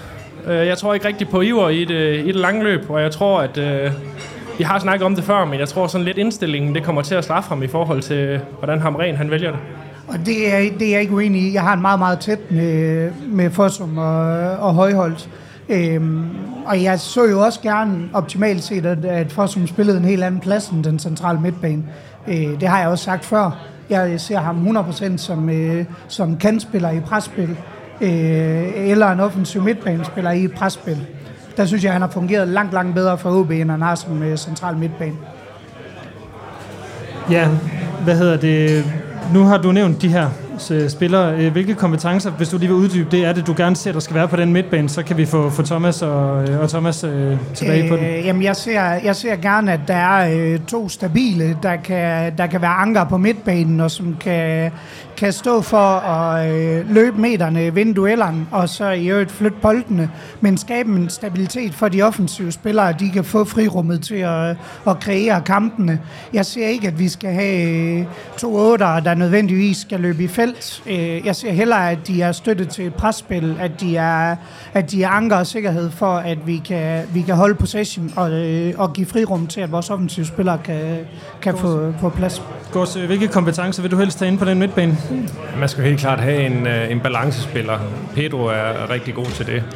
Øhm, og så har jeg sagt flere gange også, når jeg har været med i posten, at det, jeg synes, der manglede i OB, det er det, den spiller, der på midtbanen kan binde midtbanen og angreb sammen. Og ham kan jeg ikke se nu. Lukas bliver nævnt. Jeg synes desværre, at Lukas spiller med lidt for mange berøringer til at kan ligge derinde. Ham ser jeg helst ud på, på en kant. Så jeg kan, ikke, jeg kan ikke umiddelbart finde den spiller, som jeg synes kunne være guld værd for. Vil du prøve at sådan, skære det lidt ud i pap for mig, der måske ikke helt øh, forstår, hvad der ligger i at binde forsvar og angreb øh, sammen? Er det det der med at løbe frem og tilbage, eller hvad er det for nogle, nej, nogle ting, du gerne vil have ham til at lave? Nej, simpelthen en, der vil have bolden, og som kan stikke de øh, rigtige afleveringer, altså bryde kæderne. Vi har for mange, vi har for mange spillere, eller OB har for mange spillere, som vil varme bolden. Det gør, at forsvaret eller modstanderne når at komme på plads i kæderne. Men synes du ikke, Lukas udviklede sig på det, i form af, at han kom i bedre og bedre form på efteråret? Lukas, Fordi det, det, det ser jeg jo, at, at han i særdeleshed den Horsens-kamp, han spiller, øhm, og jeg synes også, det er det, man hørte nu. Jeg så desværre ikke træningskampene, men, men i den Horsens-kamp, han spillede, at det var den rolle, han havde. Ja. Øh, fordi jeg ser ikke, at Lukas skal løbe en masse med bolden, eller, eller løbe dybt, eller noget som helst. Han skal netop være, i min verden, være spilleren, der skal binde det sammen. Og, og heldigvis er Lukas så dygtig og en intelligent fodboldspiller. Hvis han så får videre og arbejder lidt med, at han skal køre med færre berøringer, fordi han kan vende op på første berøringen og skabe noget offensivt. Der er alt for mange spillere, der skal bruge to-tre berøringer for at vende rundt om sig selv, og så begynde at skabe noget. Hvis Lukas han... Øh, han anerkender, at, at der skal være mere variation i hans spil, sådan at nogle gange selvfølgelig med flere berøringer, men, men det der med en-to berøringer og splitte forsvaret, for det kan han godt, men han skal bare være mere bevidst om det. Var du, var du, blev du færdig med midtbanen derudover? Jamen, om det er højhold eller Fossum, så vil jeg helt klart tage højhold, fordi Fossum for mig virker ikke til at have hjertet med. med. Så det var balancespiller, en der binder det sammen. Mangler vi en? Ja, vi er Ferreira, balancespilleren, og så højhold til ligesom at, at tage de dybe løb, og så lad os, lad os tage Lukas derinde, hvis det er sådan, at han vil øh, spille med den der op, og det gør han. Godt så. Øh, Thomas Jasper, øh, hvordan ser din tremands Ben ud? Jamen, jeg synes jo, øh, som Gåse og, og masser siger, Pedro, han er uden for, for diskussion. Han skal spille den sekser der.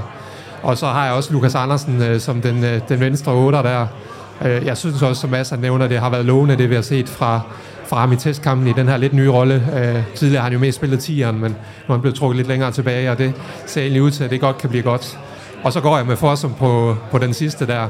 Øh, der er jo ikke meget i efteråret, der, øh, der ligesom bakker op om, at, at det skal være Fossum, men, men jeg sætter min lid til, at øh, Ivar Fossum, han skal også spille for sin egen fremtid i det her forår. Han skal, han skal videre fra OB til sommer, og, og som vi har hørt i det her vindue, så har det jo ikke været specielt konkret med klubber, der har været interesseret i ham, så, så han har også noget at spille for, så, så, jeg, så jeg håber på, at uh, vi ser en Ivar Fossum, der minder lidt mere om det, vi så for et par år siden, end, end det, vi så i efteråret. Så, så vil jeg også stadig påstå, at det kræver en anden position end den centrale midtbane. Ja, det er mulighed. Ja, ja det er rigtigt. Han har jo vel øh, egentlig været bedre som den her 10'er, hvor han kan komme med i feltet. Øh, øh, så, men, men jeg tror, øh, det bliver Fossum eller, eller Højhold er også en mulighed, men jeg, jeg tror, de går med Fossum.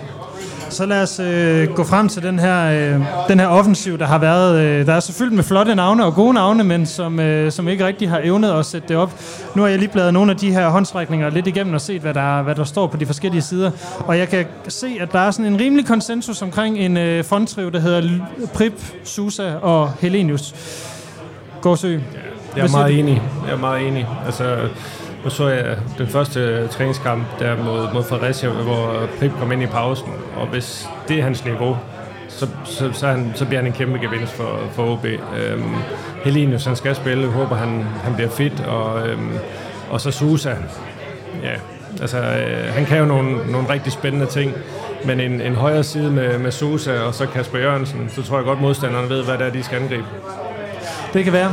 Thomas Jasper, hvad tænker du om, om øh, uh, fondtriven? Jamen, jeg tror også, jeg vil gå med Alan Sousa, Prip og, og Helenius. Jeg tror så bare ikke, det er det, Hamren han kommer til at gå med, fordi der er intet, der indikerer, at, han, at øh, Erik Hamren han er rigtig overbevist om, at han kan regne med Sousa. Øh, der, er, der er simpelthen for mange ting øh, i, forhold til, i forhold til hans disciplin, i forhold til de gule kort, han får, i forhold til hans defensive arbejde osv. Jeg synes bare, at Alan Sousa med det efterår, hvor OB de slogs voldsomt med at skabe chancer, der var han en af lyspunkterne. Så, så jeg tror, at OB får brug for Sousa, men jeg er ikke sikker på, at han kommer i ideal opstilling. Mads, øh, hvorfor skal en af dem ud? Jamen, det har jeg jo ikke nogen øh, som sådan argumenter for, fordi det er de samme tre, jeg havde, øh, jeg havde peget på. Altså, jeg synes, Jonas Bakis er tæt på, øh, men i min verden er det så i forhold til Prip og ham. Øh, og det er mest, fordi jeg ser Susa som højrekanten, øh, og jeg er spændt på, om Prip han kan tilpasse sit spil til at være venstrekant, eller om det bliver Bakis, der skal spille den i stedet for øh, som, som venstrekant. Øh, det er egentlig der, mit, mit spørgsmålstegn er i forhold til det offensive. At øh, en, en sjov ting kunne så være at nævne Ludvig. Sætte ham ind på en, en højre kant foran Kasper Jørgensen, hvor der er lidt øh, defensiv tankegang i hang også, og, og kan, kan track tilbage. Så det kunne jo også være en, en sjov en at se, synes jeg. Den har de jo også prøvet af øh, i forhold til det. Altså, Øh, og det, det, det tænker jeg også kunne være spændende. Han har noget fart også i forhold til at kunne tro i, i bagrummet øh, på modstanderen. Øh, alternativt er jo også Marco Ramkilde som en, øh, som en mulighed for kantspiller. Det, er, øh, det har han selv sagt, at de har prøvet af. Jeg ser ham mest som, øh, som angriberen, der skal, der skal supplere Helenius. Ikke? Øh, men, men det kunne da også være spændende, fordi han har farten til også at kan tro bagrummet især. Ramkilde er faktisk øh, kun nævnt en enkelt gang på, på dem, jeg lige står og bladrer i, igennem her. Er I overrasket over, at der ikke er større tiltro til, en, til Marco Ramkilde? Nej, det er vel fordi, at øh, hvis OB skal spille 4-3-3, så er der jo ingen tvivl om, hvem der skal spille den nier. Øh, og det er rigtigt, som Madsen siger, at Ramkilde han har spillet lidt kant her i, her i opstarten, men der synes jeg heller ikke, øh, vi, har, vi har set, at det er, det er måske øh, er en løsning, OB kommer til at gå med. Så så Ramkildes, og i øvrigt også Ementa, som har spillet fremragende her i opstarten, deres udfordring er jo, at uh, Helenius er kommet ind, og, og hvis der kun er en plads i den her 4-3-3 til en, til en 9, så bliver det jo Helenius. Så lad mig spørge om noget helt andet. Hvem er det, der skal lave målene? Jeg ved godt, at det, svaret kan lyde oplagt, men er det det? Altså, det, det bliver det nødt til at være, fordi vi har ikke rigtig nogen andre, der byder ind. Alan Sousa til dels, øh, og så håber man jo selvfølgelig på, at Luka Prip kan komme i gang igen. Så hvis øh, det oplagte svar er selvfølgelig Helenius, Det er Helenius, ja. jo jo, det er Helenius. Det kan være, der kommer en kanin op af hatten, det ved man ikke, at der er en, der siger for som Når man ligger så relativt stort beløb for en, en, en angriber, der over 30, så, øhm, så må forventningerne også være der til. Så det er Helenius, der skal lave øh, de 5, 6, 7, 8 mål, der er skrevet OB. Ja, men der skal også komme flere mål fra, fra midtbanen og fra især Luka Pripsio, som øh, var næstmest skåne i Superligaen sidste år. Han har slet ikke scoret i det forår, så det er jo ikke bare sådan, at OB kan sætte sin lid til, at når man brugt 4 millioner på 9, og så, så scorer han alle målene. Så mangler jo også slutproduktet fra Lukas. Altså, øh, han, han, har jo ikke, han har jo ikke bidraget på den måde på målkontoen. Det har jeg da også en forventning om, at øh, hvis, hvis OB skal overleve, så bliver det også nødt til at være andre, der skal byde sig til på øh, målscoringsfronten. Ja, så kan man også sige, at som regel så bliver mål scoret, når der opstår chancer. Og de chancer skal jo skabes, og det må man jo sige, spillerne omkring Helenius øh, skal blive bedre, end det OB har vist det sidste års tid, hvor jeg ikke synes, at der, der er blevet skabt nok i de kampe, de spillet. Thomas Jasper, når du har kigget på træningerne og på OB's træningskampe, jeg ved godt, at der har været mange udskiftninger i, i, i dem og i formationer indtil videre, men hvordan har den her chanceskabelses øh, udvikling så været? Jamen det har vel egentlig været meget op og ned, øh, som OB's præstationer generelt, øh, med nogle meget dårlige første halvleg i de to første testkampe, hvor det blev væsentligt bedre i anden halvleg. Men jeg synes så, i den seneste testkamp mod Viborg, der skaber man jo nok chancer. Der er det jo øh, effektiviteten for en mål, der har været der var det store problem. Øh, så, så jeg synes, der er en lille bitte forbedring, men vi, vi skal se, at det er mere vejet. Øh, det er jeg ikke helt overbevist om endnu, men, men jeg synes, i forhold til efteråret, så er der fremskridt på det parameter der. Nu er der jo meget i moderne fodbold, hvor man taler om genpres og så videre. Øh, Thomas Gårdsø, øh, hvilke opgaver, når du kender Hamren og den, den, der kigger på den her, de her spillere og, den, og de her kæder, hvilke hvor meget kommer genpres og sådan noget til at fylde? For det er jo også noget, der har fyldt meget i forhold til de, tid, de to tidligere OB-trænere.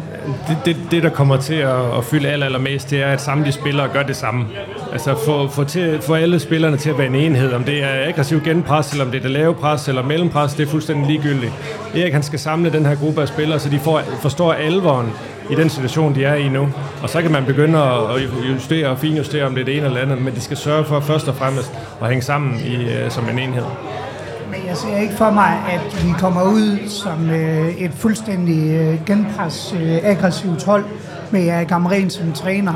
Øh, jeg tror, det bliver kontrolleret i forhold til, at vi skal sikre, at vi står rigtigt på banen, når modstanderen har bolden, nærmere end at vi skal, vi skal satse på Europa på øh, højt på banen eller i hurtig genpres. Øh, netop som Gårdsvig siger, fordi det er typisk nemmere at skabe en enhed på, at du når tilbage og stabiliserer dig, end det er at skabe en enhed på og skal i et højt genpres, øh, fordi det kræver sindssygt meget, mange højintensitimeter og det kræver rigtig meget relationsdannelse. Ja, plus at det, det også viser en form for sårbarhed, hvis det pres det ikke lykkes, for så er du lige pludselig udstillet. Altså et, et godt aggressivt genpres kan være sindssygt godt, hvis alle er med på det, men hvis modspiller, modstanderen spiller en, to gode afleveringer igennem, så er du lige pludselig åben, og det er der ikke plads til. Så man bliver simpelthen nødt til at, have fokus på, på enheden, og så finde ud af, om det skal være højt eller lavt pres. Det er ligegyldigt. Nu er der jo øh, trods alt øh, 17 dage til, øh, til den første kamp mod AGF. Der er et par træningskampe, blandt andet mod svenske Sirius her på, på fredag. Thomas øh, Jasper, hvad, øh, hvad tror du, OB kommer til at arbejde specifikt med i, i, i de kommende tre uger? Øh, jamen det er at få, øh, få det her til hold til at ligne en enhed i, i længere perioder, og, og jeg Kamren var jo især i de første par testkampe øh, meget utilfreds med, at det her presspil det ikke hang sammen, at, at man ikke gjorde det som, et, øh, som en enhed. Så jeg tænker, det, det det. Han, han vil gerne se et mere solidt udtryk for det her OB-hold, og det tror jeg, det, det er det, det kommer til at handle om i de her sidste øh, tre træningskampe. Hvad tænker du, øh, Thomas Gårdsø, der bliver hovedfokus for Hamren op mod, øh, mod den her AGF-kamp, som vi også lige skal sige, det er en meget, meget vigtig kamp. Det er jo et hold, man har en chance for at nå. Man kan sætte noget kaos i AGF, hvis de taber den kamp. Jamen, det er de gode gamle klichéer. Man skal jo passe på med ikke gå ud med hovedet under armen. Altså, man skal være klogere end modstanderen nu, og så skal man være sat rigtigt op, og så skal folk have en forståelse for alvoren. Så altså, jeg forventer, at OB de kommer ud og, og har et solidt udtryk. Øhm, og så håber jeg virkelig, at alle de her spillere, de forstår, at de spiller ikke kun for OB, de spiller også for dem selv og deres egen karriere. Og alt andet lige, så er det nemmere for en fodboldspiller at komme til noget nyt, hvis det er sådan, at man kan bevise, at man lå med røven i vandskorben, men man kæmpede sig ud af den og var en del af noget succesfuldt. Så hvis de kan få den der mentale tilgang øh, ind i det også, så er det også med til at, til at sige noget. Men altså, øhm, det, øhm, det, det er en kæmpe udfordring, og, øhm, og, og jeg håber, at de anerkender den, det kæmpe problem, de er i nu og så arbejder ud derfra, fordi det kan godt nå til Skal de høre, når du siger, at du håber, de anerkender det, har du haft et oplevelse af, at de ikke har forstået eller anerkendt, hvor alvorlig situationen er endnu? Jamen, det er ikke, ikke kun spillerne, men jeg synes sådan, desværre OB generelt har måske negligeret lidt det, de har været, der, har været, der har været i gang her det sidste års tid. Øh, vi kan jo godt se, at det er gået dårligt. Vi kan godt se, at der har været problemer, der har været trænerudskiftninger, øh, der har været dårlige resultater. Øhm, der har været fyringer, øh, sportsdirektører, der forlader og kommer osv. Øhm, at man ikke går ud og siger, okay, vi er med på, at vi står ikke et særligt godt sted nu, men nu smøger vi ærmerne op, nu viser vi, at vi går forrest. Vi anerkender problemet, men vi går forrest i det her, og så håber vi, at alle kommer med. Det kunne jeg godt have savnet lidt. Men synes du ikke, de til dels begyndte på det, dengang Erik blev ansat med hans udstråling, da han kom til, i forhold til, at han direkte gik ud og sagde, at det eneste, det drejer sig om nu, det er overlevelse, jo, det, og det, intet det, andet. Det var befriende, da Erik han gjorde det. Men, men hvis man ser på det sidste år, hvordan det, er det har været. Det er men det er da rigtigt, at der, der sker en forandring, da Erik kan komme til, og den håber jeg på, at alle øh, folkene, de griber den bold der. Det er ikke kun spillerne, det er hele klubben. Ja, og det, og det tænker jeg, det er i hvert fald den udstråling, som OB jo anerkendte, at Erik måtte have, dengang han kom til. Øh, og det ser jeg også som signal om, at man faktisk på det tidspunkt har forstået alvoren af det, for jeg er enig med dig inden, der virkede det som om, at man stadig tænkte, ja, jamen, vi har stadigvæk Superligans tredje bedste hold, fjerde bedste hold, og det skal nok gå. Men, og, men der, gik, der gik jo lang tid før, at der kom, Erik han kom til. Det var en spiral, der var nedadgående i rigtig, rigtig lang tid. Så kommer Erik til, og han er mand til at sige, okay, vi er fandme i problemer. Nu, øh, nu tager vi os sammen.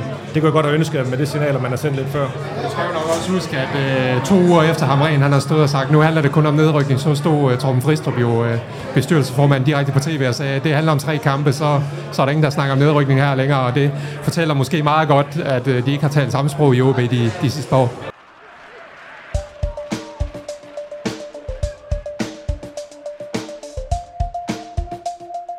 Navn er Jimmy Nielsen. Du lytter til Rød Aalborg. Ja, udover øh, Thomas Bellum, så havde vi en anden Thomas med på, på scenen, nemlig Thomas Augustinusen, som er tidligere OB-anfører. Jeg tror ikke, at Augo i øvrigt behøver nogen yderligere introduktion. Augo var med på scenen, fordi han var med til at øh, overleve sidste gang OB stod i den her meget, meget vanskelige situation med et forår, som så rigtig, rigtig besværligt ud. Det var han øh, forbi og gav et øh, lille kort indblik i, hvad, øh, hvad det havde været for et, øh, et forår, og nogle af hans tanker om at komme tilbage til OB, og, og hvordan man, man prøver at, at arbejde sig igennem et, øh, et så forfærdeligt forår, som, øh, som OB de altså var igennem på, på daværende tidspunkt. Det får I lov til at høre her.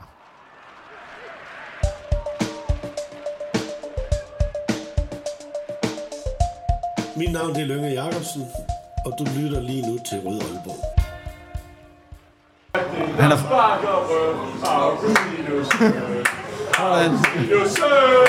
Augustinusen, hvem er det, der sparker røven? Augustinusen. Du er stadig populær, Thomas. Det er, det er dejligt at høre, at der er et par stykker, der synger, så det, det er fantastisk. Det er godt, og tak for, at øh, du vil komme herind på en øh, tirsdag aften. Jeg synes, at den er lidt op igen. Det, det kan være. Det, lige skal være lidt højt. vi har fået med. Ja, tak. Thomas, øh, vi har jo inviteret dig med, fordi at, øh, du har haft en, øh, jeg ved ikke om det er en ære, men du har været med til at redde OB fra en, øh, fra en øh, næsten sikker nedrykning for, øh, for 12 år siden. Du kom hjem fra Red Bull Salzburg i, inden øh, et forår, hvor man lå sidst i Superligaen. Og det, øh, det skal vi høre lidt om, hvordan, øh, hvordan man kommer ud af sådan en, øh, en suppedags. Så øh, vil du ikke starte med at sige, øh, eller fortælle lidt om, hvad er det for nogle tanker og følelser, man har som OB i udlandet, når man ser OB ligge, hvor man ikke skal ligge? Jamen altså, det var specielt helt fra start af, øh, da jeg var skiftet derned. Så fulgte jeg med. Jeg fik rimelig, rimelig hurtigt dansk tv dernede, øh, så jeg kunne følge med i, i OB's kampe. Øh, og øh, efter halvanden år, og det så begyndte at så, så kom, kom derhen, hvor OB de lå, lå, lå sidst og lå og kæmpe med dernede, øh, jamen det, det gjorde ondt. Så, så OB, det, det betød rigtig meget, selvom jeg har været væk fra OB i halvanden år. Så, så for mig at se, så, så jeg var i løbende dialog med, med både Magnus Persson, og jeg snakkede med Lønge. Øh, og så kom muligheden så for, at jeg kunne komme tilbage. Og, og ja, det, var, det gjorde ondt men, øh, at se OB, hvor de var. Men, men, men jeg havde det faktisk... Øh, det der med at komme hjem og så være med til at se, om vi kunne, kunne redde OB, det, det betyder rigtig, rigtig meget for mig, selvom jeg ikke har været ude så lang tid. Hvad, hvad tænker man over sådan øh, sportsligt at komme hjem til, til et hold, hvor man godt ved, det kan godt være, det kan godt være første division næste år. Er det en overvejelse, man, man tager med sig? Ja, selvfølgelig, når man ligger sidst i, øh, i Superligaen, så er det klart, så, så, så kan alt muligt ske. Øh, jeg var havnet i en situation nede i Østrig, hvor, hvor jeg sad på bænken og, og ikke spillede ret meget. Og på det tidspunkt, der var jeg, jeg var 29 år, og for mig der handlede det om at skulle spille fodbold. Det var, hvis det var for pengenes skyld, så skulle jeg nok være blevet dernede, men øh, ja, jeg, skulle, jeg skulle i gang med at spille fodbold øh, igen og have gang i karrieren, så, så det, det gav rigtig god mening at komme hjem og, og spille. Og, ja, det var en udfordring, og, og sådan en udfordring, den, øh, den var vanskelig, men, øh, men heldigvis så, så endte jeg selvfølgelig øh, lykkelig. Heldigvis, ja, og det skal vi jo lige prøve at, at høre lidt om. Så du kommer hjem til, også et OB, der, der ligger øh, skidt. Man har haft Kent Nielsen som træner i 3-4 måneder på, på det her tidspunkt. Hvad er det, I arbejder med frem mod, øh, mod sæsonstart? Hvad er det for nogle samtaler, I har derude? Jamen altså, vi øh, ret hurtigt, der, der, der kommer, jeg mener, at, øh, at øh, hvad hedder det, Duncan og Lum kommer også ind. Lum, han kommer vist sidst ind. Øh, men der kommer en ind i, i hver kæde. Når man kigger på truppen og på de spillere, der var i OB, så var det faktisk et rigtig, rigtig, rigtig godt, eller et god trup og et godt hold. Så, så vi skulle have noget, noget, noget positiv stemning og noget, noget tro på tingene igen. Og, og det var det, der manglede i holdet. Der var ingen selvtillid. Øh, så det var noget af det, det vigtigste for os, det var, at øh, vi fik spillet nogle gode testkampe, vi fik, øh, fik vundet nogle kampe, øh, og øh, det mener jeg, at, øh, at, øh, at vi gjorde. Øh, vi fik i hvert fald spillet os rigtig godt sammen. Og for os, der handler det om, at øh, når man ligger i den situation, så er det, så, så er det én krig, og, og det var lidt lige meget, hvad der skete derinde. Vi skulle bare have nogle point. Øh, så, så det er det, der var, der var fokus på. Altså nu, du har jo været, været kendt for at skabe god stemning i omklædningsrum og så videre, øh, så havde du nogle snakker om kendt om, hvad det var, som du skulle, ikke bare på banen, men sådan for, for holdet? Jamen, det er jo klart, at øh, i forhold til, hvad jeg har været igennem i OB, inden at, øh, at jeg tog afsted til Østrig, der, det, det, det er jo klart, det, det var, jeg var en vigtig spiller for OB, og jeg kommer tilbage med henter Duncan ind, som har nogle utrolig brede skuldre, Man men henter Lump ind. Øh, vi skulle selvfølgelig ind og tage, tage noget af det, det pres, der har været på nogle af de andre spillere, fordi det var de helt sikkert tyngede af. Og ja, og så, så, så fik vi ret hurtigt spille, øh, spille hinanden gode, og, og, og det så faktisk rigtig fornuftigt ud øh, allerede op til den, til den første kamp mod Silkeborg. Jamen, I, I skal jo netop hente en masse point i løbet af det her, af det her forår. Øhm, hvad har man, altså er det sådan det der med nu, nu må vi ikke tabe, eller hvad er det, man, man går ind til, til kampene med der var pres på, der var pres på fra start af, og vi vidste, at, øh, at, øh, ja, at vi, vi, vi måtte simpelthen ikke tabe de her kampe, men, men heldigvis for mit vedkommende, jeg kom udefra, så jeg, var ikke, jeg havde ikke det der pres på mig på, på samme måde som, som nogle af de andre. Men, øh, men vi, vi kunne godt se på, på tabellen, at vi ikke skulle tabe den første kamp. Øh, og øh, ja, altså det, det, var jo, det er en kamp, jeg husker meget, meget tydeligt, og, og jeg, jeg, jeg banner stadigvæk over Jakob Kielit øh, for det strafspark, han dømmer i overtiden, fordi at, at øh, det var der absolut ikke. Øh, og så havde vi fået den der sejr i første kamp, som var, var så vanvittigt vigtig. Øh, Øh. 1-1, øh, nemlig at øh, Rejko Lekis, der scorer på det her straffe. Ja, præcis. Til sidst. Så, så den her drømmestart, som vi alle sammen vi gik og, og håbede på, den, den fik vi så ikke, men vi fik trods alt så et point. Og hvad, hvad gør det så ved, ja, at I får det, det ene pointtest, eller I får en, en, en succesoplevelse, fordi det er vel også en, hvor man så føler sig lidt uretfærdigt dømt bagefter. Det, det, vi, var, vi var hårdt ramt lige efter, men, øh, men ja, det var lidt tilbage til den gamle devise, som vi har øh, år tilbage. At det var én kamp ad gangen, og det var, der var masser af kampe. Så, så det var egentlig det, der var fokus på. Det var én kamp ad gangen, og så, så skulle vi have nogle point ind. Øh, vi skulle ikke tabe, og så... Ja, og så skulle vi finde de der holddyder frem, for vi vidste, at når man ligger dernede, så skal der del med kæmpes, øh, og, og, og det fik vi lige pludselig. Det havde i hvert fald holdet til, øh, med de typer, vi var. I spiller mod FCK i, i kamp nummer to, og det ligner jo sådan frygtelig meget det, som, øh, som det nuværende OB-hold også skal ud og spille, øh, spille nu. ikke en, en, en kamp mod AGF, et hold, man skal slå, eller gerne vil slå, og så en FCK-kamp mod et hold, som formentlig bliver, bliver mestre, eller skal ligge derop. Hvad tænkte I om, om de der FCK-kampe? Var det sådan en, hvor man kunne sige, ah, den tæller ikke lige regnskabet, eller ved man godt, at den, den, den bliver sgu svær at vinde, og, og så Men nu er det ved at være nogle år siden, så lige hvad man, man tænkte der, det, det er svært at huske, men, men der er ingen tvivl om, at, øh, at øh, sådan en forår, som vi går ind i nu med OB også, der kigger man på alt det, øh, nu kan man så kun kigge på de første fem kampe, ikke? men, men der, dengang der kigger vi på alle kampene og siger, okay, den her skal vindes, den her skal vindes, okay, der er 15 point der, så, så, så har vi en mulighed for at redde os. Så, så det er klart, at der er nogle af de der gratis kampe, og det er jo så, hvis man kigger tilbage på de år, jamen, så var det nogle af de kampe, hvor at, øh, at, øh, at vi spillede bedst. Men spillede frigjort øh, mod, mod, mod de gode hold, og det synes jeg også, vi gjorde i, i de kampe der også, selvom vi, vi tabte den kamp mod, mod FCK. Så, så, så, så, så mindes jeg, at vi spillede faktisk en, en, en ret, uh, ret god kamp. Så nu siger du det med, med at spille frigjort mod de, mod de store hold. Altså, kan, hvordan, hvordan kan man det, havde jeg nær sagt? Er det fordi, det er at lidt er gratis, at man godt ved det? Jamen, det er gratis, og, og presset ligger på, på de andre. Jeg ved godt, der er kæmpe pres på en selv også, fordi man, man skal vinde de kampe her. Men alle forventer, at man, øh, man højst sandsynligt taber sådan en kamp. Øh, og øh, ja, det er så ganske naturligt, så, så bliver presset over på de andre. Og det kan man også mærke ind på banen, når man spiller.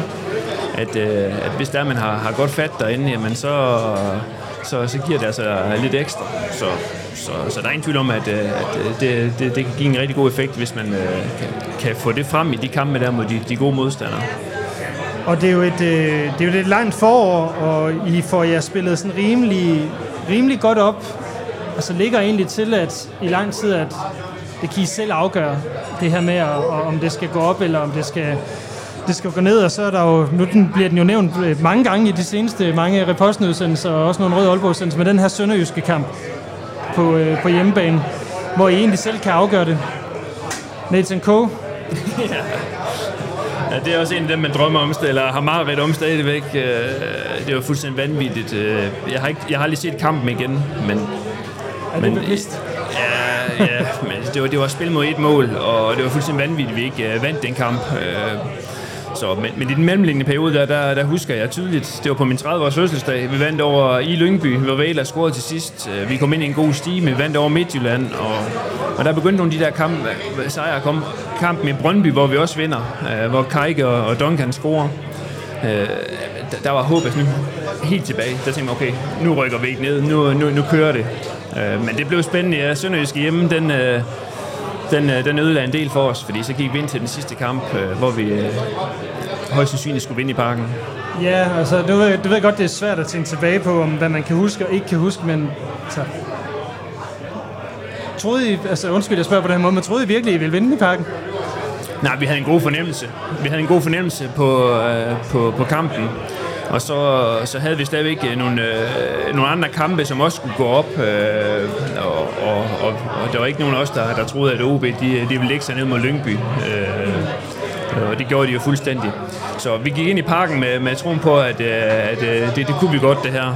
Men øh, da Jesper Grønke, han sparker den ind, øh, fuldstændig vanvittigt mål, øh, der, der blev vi der blev vi ramt. Altså, der, der, der døde vi nærmest ind på banen, øh, og, og fandt ikke os selv igen. Øh, så indtil de, de scorede til 1-0, der, der, der havde vi en fornuftig følelse og, og troede på det. Da vi kom bagud, der, der, der var følelsen der, hvor vi håbede på de andre kampe, de skulle, de skulle gå hen og redde os. Og I, I ved jo ikke noget inde på banen om, hvordan det, hvordan det går, og kampen bliver jo næsten fløjtet af, sådan som jeg i hvert fald husker det. Hvordan, hvordan husker du de der sidste minutter? Øh, Jamen, jeg husker det ret tydeligt. Øh, øh, allerede ved pause, der, der, der får vi en indikation af, at de andre resultater, de ikke er alt for gode til os. Øh, så så altså, vi, er, vi er totalt ryste. Øh, jeg husker lige pludselig, at øh, fans de brød ud i jubel midt i kampen, og vi stopper med at spille. Øh, og så dommeren, han fløjter af, efter at de har kastet en masse øh, ballondyr ind på banen, og øh, altså, var meget, meget mærkelig stemning øh, og følelse, og, og så lige pludselig, så, så, så bryder vi jo bare ud i jubel, fordi der er den så også fløjt af, øh, den, anden, den anden kamp. Og øh, ja, altså, jeg har set nogle billeder fra, fra, fra minutterne efter, efter kampen. FCK er lige blevet, blevet danske mester. Øh, vi, vi fejrer det, og vi jubler meget, meget mere. Øh, så så det, det havde meget, meget større betydning for, for os, det der. kan du prøve sådan at sætte et ord på, hvor, altså, hvor, hvor stort et, et, et nederlag det vil være for OB som klub at spille første division? Altså, I, I har jo stået der næsten. Ja, det er tæt så, på. så, så hvad, er det, hvad er det for nogle idéer eller forestillinger eller sådan, uh, følelser, man, man står med i, i kroppen? På det tidspunkt i OB, der, der var der en økonomisk situation, der ikke var alt for god. Og øh, vi har efterfølgende også fået at vide, at det var værre end det, de havde givet udtryk for. Det havde, havde Lynge skjult rigtig godt. Øh, så vi vidste godt, at det var meget pres, og, og vi kunne også godt mærke, at, øh, at, øh, at det her det, det kunne være meget katastrofalt. Det var, det var lige før, at øh, måske nøglen den skulle drejes, hvis det var, det, det gik så galt. Så, så det var også et vanvittigt pres, vi havde på os. Øh, Øh, og, og det hele det kom lidt der til den sidste kamp der, altså der, der, der kom alle følelser bare frem, øh, så, så det, var, det, var, det, var, det var vanvittigt, men, men ja, det, det var, det, det var på liv og død på, på det tidspunkt. Øh, har jo øh, stadigvæk lidt, øh, lidt kontakter ude i OB. Øh, en god ven Rasmus, der er transitionstræner derude nu og så videre, ikke? Hvilke, hvilke gode råd har du lige sendt afsted til, til Erik og Rasmus og de andre derude? Nej, men altså, der er ingen tvivl om, at, øh, at, at nu handler det om, at øh, de, de bliver spillet godt sammen. Der kommer nogle nye folk til, øh, og der kommer nogle gamle kendinge tilbage igen, som, som jeg er rigtig glad for at se i OB-trøjen igen. Øh, det vigtigste, de kan, de kan gøre nu, det er, at øh, det der med at tage en kamp ad gangen, øh, det lyder lidt banalt, men, men, men, men, men, men tag det med ro. De, de har mange kampe, og jeg ved godt, der er rigtig mange point, de skal op og, og, og, hente på de andre, men øh, de må ikke panikke lige meget, hvad der sker. Øh, og øh, så forhåbentlig så er nogle af de spillere, der er kommet ind, de kan være med til at gøre helheden lidt mere frigjort øh, i den måde, de, de, de kommer til at spille på. Så kodeordet det er don't panic, hører jeg dig lidt sige. Det er det jo. Øh, og, øh, og det er klart, første kamp mod AGF, den blev vanvittigt vigtig. Men, øh, men lige meget hvad der sker der, så, så må man prøve at kigge der øh, nedrykningsspillet, som øh, vi, vi nok kommer i. Jamen, øh, der er der altså 10 kampe, hvor der kan ske rigtig, rigtig meget. Så de skal med skinne på næsen derhen, og så, så skal der vindes nogle kampe. Det er det, der bliver målet. Øh, Thomas, jeg vil gerne lige holde lidt på dig heroppe. Vi har, har nemlig øh, lige en enkelt ting med, fra, som vi har fået lavet her til, øh, til Rød Aalborg-podcasten. Så nu bliver det lige det, der kommer til at fylde.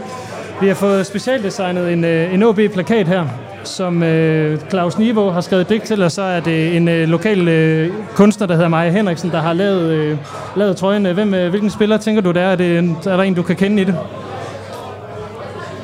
Jeg ved ikke, hvem hun har tænkt, det skulle være, så øh, det, det er fuldstændig frit for Det er leveren. fuldstændig frit. Uh, nu ser jeg Ja, men det er forkert nummer. Det er ikke Anders Ober. Det er, det er 8'eren. Ja, det er det. Så, øh, ja. nakken ja, det gør det lidt. Ja. Det, det, er, det er Anders Obers nakke i hvert fald. uh, ja, desværre, men det er rigtig fin plakat. Det, det er det. Det er det, og det er øh, jer, der støtter os øh, hvad hedder det, som frivillige abonnenter. I kan nemlig vinde den her, og jeg håbede, Augur, at du måske ville øh, lige hjælpe mig med at trække de første to vinder af, af den her plakat ud. Og øh, det foregår sådan set på en meget simpel måde, fordi jeg har, øh, der er jo, hvad hedder det, 47 af jer derude, der har har meldt jer til. Så øh, du skal set bare vælge to tal mellem øh, 1 og 47, og så øh, skriver jeg ud til jer, der har, har vundet de her, øh, de her to plakater. Så øh, to tal mellem 1 og 47, så finder jeg en, øh, en vinder øh, lige om et øjeblik. Yes, jamen... Øh, det bliver... Nummer, det første nummer, det blev nummer 25, Frank Strandli. 25 for Frank Strandli. Yes. Yes. Og så, så tager vi selvfølgelig nummer 9. Ja, det er klart. Det er der ikke, øh, det er der ikke nogen tvivl om. Så skriver jeg bare afgå ud for, for den. Jeg får lige øh, tjekket op på, hvem det er, så vender jeg lige tilbage med de to første vinder af det. Og, ja, og så tusind tak, Augo, for at du øh, ville komme forbi i dag øh, og fortælle om, hvordan man slipper ud af, af kattepinen.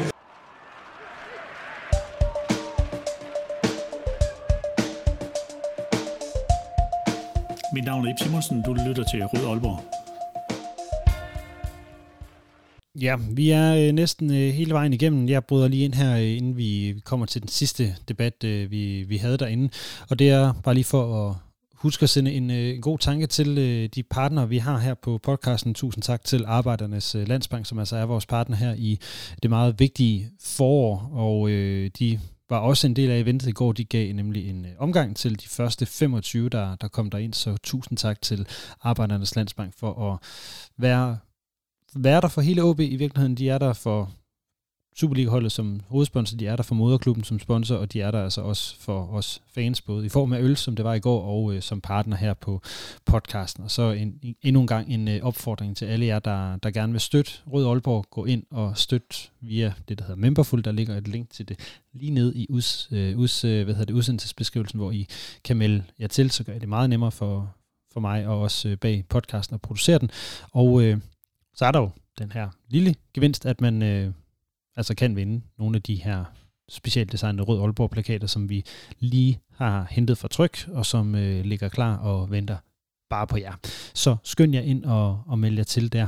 Og øh, så vil jeg sige tusind tak, for at I har lyttet med så langt. Nu skal I få lov til at få den sidste øh, paneldebat, som vi, vi havde derinde, hvor vi ligesom summerede op på, på det hele, hvor der var rimelig fuld plade fra... Øh, ja, han har sagt fra alle dem, som, øh, som nærmest deltog i går i form af her Thomas Jasper, Kasper Ørkild, Claus Jensen og øh, Mads Ågaard, og så Jens Otto Barsø og jeg, Lasse Udhegne, der stod bag mikrofonerne.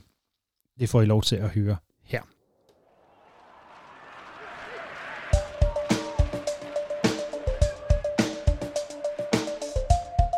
Jag heter Rade Pritsa och jag lyssnar på Röd Allboy.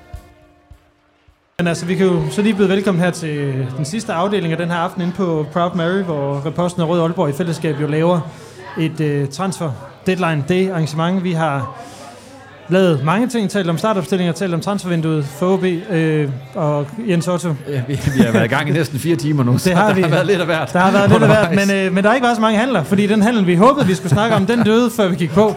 Den døde faktisk, mens vi sad over i en bås og fik øh, vores burgermenu Ja, det, det gjorde det. Så øh, nej, den oppe Oliver Abelgaard-handlen, som mange OB-fans havde håbet ville blive en øh, realitet, og som der også øh, sådan lige var lidt stemning for på et tidspunkt, da du sagde, den sker, den sker, den, den døde. Han tog til Verona i stedet for. Og hvis vi nu, når vi nu står her samlet, synes jeg faktisk, hvis vi spørger det, vores øh, gode eksperter her, Lasse, altså, hvad for en transferdag synes I, der har været? Men det, det har jo været uforløst, fordi vi her i, øh, i formiddags i hvert, i hvert fald begyndte at tro på, at det her Oliver Abelgaard, det kunne virkelig ske. Så, så det har jo været uforløst for, for i hvert fald OB. Øh, det, der mangler stadig den her midtbanespiller, synes jeg. Så, så ja, det har været en lille skuffelse, synes jeg. Øh, den her dag overordnet vil jeg stadig øh, sige, at øh, OB's transfervindue det er bestået. Altså nu, øh, den sådan deadline det er jo lidt specielt. Det er jo der, hvor vi jo også godt ved med OB's plads i, i fødekæden i moderne fodbold, at det er de sidste dage, man skal sådan rigtig i gang med noget. Nu hørte vi godt nok også Thomas Bellum sige, at der godt kan ske noget efter øh, midnat her, hvor vi holder op med at sende, men altså, der har ikke været meget larm omkring OB. Er I, er I overrasket over, over det, øh, hvad hedder det, Claus Jensen?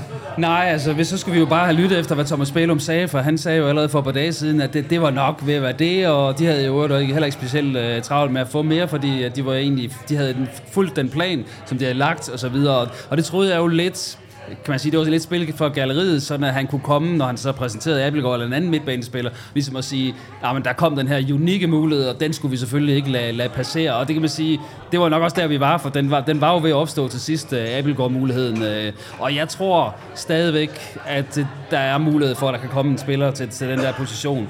Så, men, men overordnet set er det selvfølgelig et udtryk for, at OB har haft rimelig godt styr på, hvad de vil have, og fået det relativt tidligt. Øh, så på den måde øh, tror jeg ikke, at Thomas Bellum sidder os over, at der ikke skete en hel masse i dag. Øh, det er nok meget øh, hen af... Hold op. Der kommer øh, godt med, med fadøl herop. Det er dejligt at se. Uha. Altid godt, Øh, når man der, får der tabte øl. jeg tråden, skal jeg gerne Jamen, indrømme. det, det, er, det er i orden. Så vil jeg gerne lige prøve at sende den op. Øh, der er afslutningsgave fra Proud Mary her. En fadøl til, til hele panelet heroppe. Vi siger tusind tak, og tak for, for gæstfriheden til, til jer. Øh, lad os øh, lige skyde over til dig, Kasper Ørkild. Så øh, står os meget tilfreds ud med din fadøl nu. Øh, er du tilfreds med, at OB ikke har en midtbanespiller, der er kommet ind? Nej, og det er, jo- det jo lidt det, der har været budskabet et par gange i aften. Øh, jeg, jeg synes, at... Hvorfor, hvorfor er det, at det er så forbandet ærgerligt, at OB ikke har hentet den her midtbanespiller?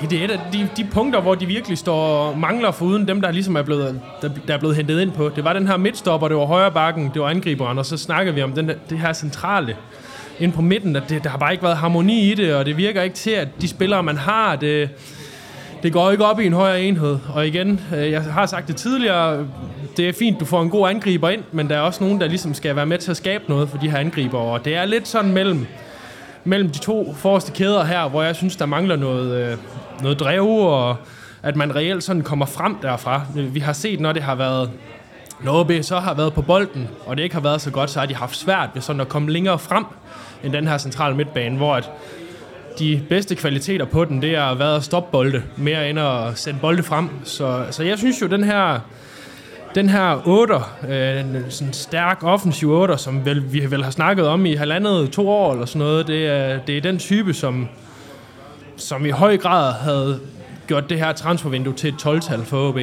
Mads, øh, jeg øh, stiller lige en masse spørgsmål, så får, får du den øh, derovre, øh, Jens Otto. Mads, øh, OB har jo fået tilført 15 millioner i noget kapitalindsprøjtning her, som øh, jo primært er blevet brugt på nogle spillere. Man har brugt en 3-4 millioner på Kasper Jørgensen, så har man brugt, øh, når, når, hvad der nok svarer til en 5-6 stykker på, på Niklas Helenius, øh, og så skulle der altså være en, en chat penge tilbage til den her øh, midtbanespiller, altså muligvis endda det største beløb øh, i den her sæk. Hvorfor er den her midtbanespiller ikke kommet, når man rent faktisk har haft en, en reel pose penge øh, at bruge på det? Jamen, jeg tror ikke, at man har fundet den kvalitet til de penge, man gerne vil investere i det. Øhm, og jeg tror ikke, den kvalitet, man egentlig havde håbet på, måske at være interesseret i at komme til OB. Øhm, det er sådan set umiddelbart min, øh, min indskydelse. Jeg vil også sige, at jeg var, jeg var spændt på Oliver, fordi det begyndte at bumle igen i dag, øh, og der, der var jeg meget positiv og tænkte, så må der jo være noget i den. Øhm, og jeg tror, OB måske har sat sig for mange af i den, øh, i den kurv i forhold til at kunne nå og, øh, og revidere det og, og hente noget andet. Øh, jeg tror ligesom Claus, at der, der er nogle emner, der stadigvæk er uden kontrakt, øh, som, kan, som kan blive aktuelle i OB. Altså, der er stadigvæk en Lasse Wien, der render rundt øh, og træner med ned i Esbjerg. Altså, jeg er sikker på, at øh, han stiler ikke efter mindre end Superligaen. Kunne han være et aktivt for os? Øh, hvis han kommer tilbage i, i rigtig god form, så ser jeg ikke, at han ikke kunne være det. Hvis man ser på, øh, hvad OB har hentet, så har de jo hentet nogle ret markante navne. Hvis I kigger rundt, I har også fulgt med i løbet af i dag, deres, deres konkurrenter Altså dem, man formoder, de skal op og hente, det er jo sådan nogen som Horsens. Øh, Ja, Brøndby ligger jo også dernede i øjeblikket, AGF og så videre. Ja, jeg vil netop så også sige AGF, som har Ja. set dårligt ud, men som har haft et ret offensivt transfervindue, faktisk. Ja, hvordan, hvordan synes I, OB øh, står i forhold til dem, som man ligesom skal ud og, jagte nu? Oven på det her transfervindue. Jamen, jeg synes jo ikke, der er nogen af OB's konkurrenter, der ligesom har er løbet fra OB. Altså, jeg synes, der er OB med, med de transfers, de har lavet, med at styrke forsvaret, målmanden og angrebet markant, at, at der kan OB sagtens øh, sige, kigge på flere af de her konkurrenter, og så sige, vi, vi står faktisk lidt stærkere nu over for dem, end vi gjorde i efteråret. Øh, så kan man sige, Horsens har jo slet ikke, og det er jo dem, vi, de fleste af os er enige om, det er dem, OB primært skal hænge deres hat på. De har så stort set status quo øh, i deres trup. Øhm, og det er jo altid godt med kontinuitet, øh, og det Horsens hold fik rigtig mange point øh, ved at fungere som en enhed, øh, og, ja, og, og også hive nogle point op øh, af hatten, hvor de, hvor de stort set var havde tabt, øh, men kom fantastisk tilbage. Øhm, øh, så man kan sige, at OB er styrket i forhold til Horsens, fordi Horsens er status quo, og det vil øh, på den måde øh, har man vel fået noget af det, man søgte hos OB, og, og styrke sig i forhold til direkte konkurrenter. Øh, Jeg er heller ikke super imponeret af Brøndbys vindue, øh, men det er måske nogle af jer, der ved mere om, end jeg gør. Men jeg synes jo ikke, at Brøndby de, øh, de har forstærket sig på et niveau, man siger, at de kan overhovedet ikke komme, øh, komme i spil til at, at være et af de hold, der skal ligge i, i den nederste halvdel af Superligaen, og dermed, kan man sige, også bliver involveret, hvis OB først får kontakt, for så er det jo 5-6 hold, der ligger der i den samme pulje. Thomas Jesper, hvad, øh, hvad tænker du i forhold til, øh, til konkurrenterne? Jamen, jeg tænker også, at OB har vel haft det, det mest offensive vindue, i hvert fald af de hold, der ligger i bund 6 lige nu. Øh, og jeg, jeg synes, at OB har spillet meget sikkert og spillet godt med Helenius og, og Talander. Jeg er sikker på, at det bliver klare forstærkninger. Øh, og ikke den store risiko ved at hente sådan nogle spillere ind, man kender fra tidligere. Så jeg tror, at OB har forbedret deres muligheder for at overleve. Og jeg vil som dig, Lasse, også pege på, de, på AGF. Vinder OB i den her første kamp, og få trukket AGF med ned i det her, så kan jeg også godt se noget ske i Aarhus, der, der gør det lidt sjovt. Øh, også. Så jeg har bestemt ikke afskrevet OB, men, men selvfølgelig 7-8 point op til, til de hold her, man skal hente, så, så skulle der jo også ske noget i det her vindue. Så, så jeg vil også stadig sige, at OB de er favoritter til at rykke ned, men man har forbedret sine muligheder i det her vindue. Vi har jo også tidligere været på det der med, at der jo ikke råd noget ud heller ikke i det her vindue. Kan man igen sidde lidt og tænke, at OB i forhold til nogle af de andre klubber, som de jo gerne vil kon- eller, øh, sammenligne sig med i Superligaen, at, at, at de simpelthen ikke gør det godt nok i forhold til at få spillet ud af butikken. Altså den gang var der masser af snak om, øh, altså det var især Theo, der var snak om, som så heller ikke kommer afsted den her gang. Nej, men man skal også præstere på banen for, at øh, en spiller bliver interessant jo, og det har jo været meget, meget svært efterår, efter det her efterår, været meget svært for Thomas Bælum at gå ud og sige, at hans, hans spiller har den og den værdi. Så, så jeg ser jo også bare, at det her OB har gjort, det er, at man, man handler kortsigtet for ikke at, at, at rykke ned, og, og så må man måske på lidt længere sigt uh, genindføre det her med, at man skal, man skal sælge for x antal millioner hvert år. Jeg tror, at den er blevet sat på pause i det her vindue. Ja, så sender man alle de angriber, Inger Andre Olsen har hentet ind, de bliver sendt ud på lejeaftaler. Ja, så, undskyld, undskyld Mads. så kan man selvfølgelig håbe på, at Margaret han scorer 25 mål i hans serbiske Ja. klub igen, og så, øh, så bliver det interessant derude. Jamen, jeg er stadigvæk meget, meget spændt på, øh, hvordan vi formår at ned- integrere Niklas Helenius. Fordi øh, OB's spil i efteråret er ikke et spil, hvor Helenius vil være, øh, i min verden, være super velfungerende. Øh, det er et helt andet udtryk, han har fungeret i, i Silkeborg, end det OB spillede i efteråret. Og derfor er jeg meget, meget spændt på, hvad udtryk kommer OB ud med. Kan vi sætte Helenius op? Øhm, jeg, jeg ser stadigvæk ikke øh, nødvendigvis, at det er...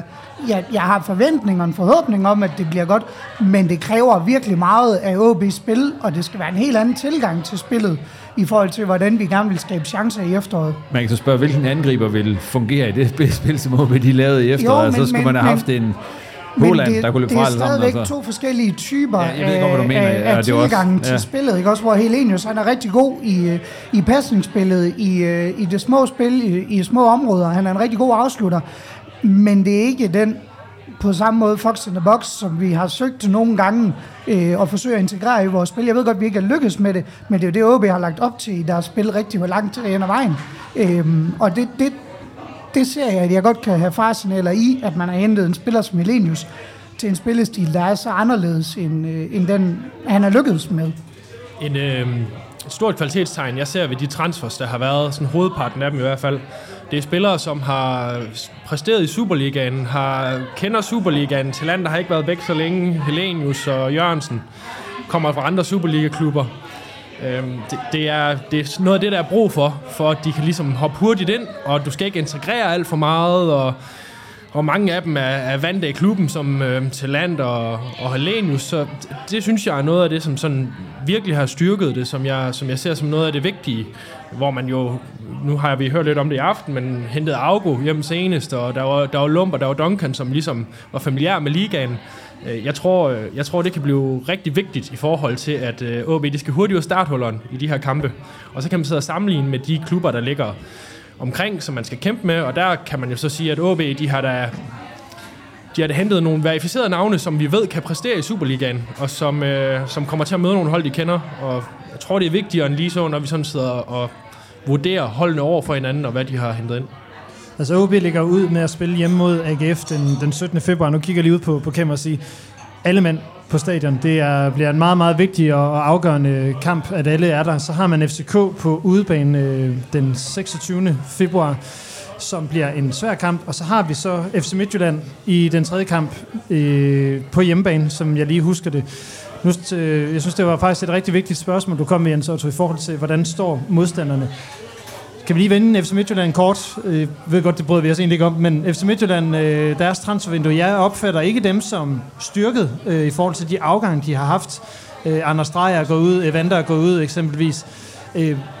Er det et hold, der er så frygtindgydende for OB at møde, som, som vi umiddelbart ville tænke, det er? Ej, de har jo fået noget, noget ind på angrebsposten nu her i aften, men som er jo... Altså, vi ved ikke helt. Jeg ved ikke nok om den angriber til at vide om, om øh, fra Israel, der, om, om det er the shit, og han kommer til at bombe FC Midtjylland op. Men nej, jeg synes heller ikke, vi skal tage FC Midtjylland og så sige, at dem, der, de ikke hører til den her gruppe af hold, der kan komme i problemer. Øh, fordi øh, de ligger der, hvor de ligger lige nu, og nu øh, har de mistet en del, som du selv er inde på, og fået lidt en, en ubekendt ind i, i angrebet. Så for, kommer de dårligt fra start, øh, men så kan de... Altså, der er rigtig mange hold. Der er jo stort set kun øh, tre hold, der ikke kan blive involveret i nedrykningskampen. Jeg skal lige til at sige, fordi at FC Midtjylland starter med Viborg, som ligger nummer to lige nu, og som også har haft et fornuftigt vindue med ikke ret mange afgange, og, og har, et, har vi jo tydeligt set et ret bevisligt øh, velfungerende spilkoncept. Så er det er jo egentlig det, jeg vil hen til. Er FC Midtjylland den frygtindgydende modstander, vi tænker, det, det nødvendigvis er?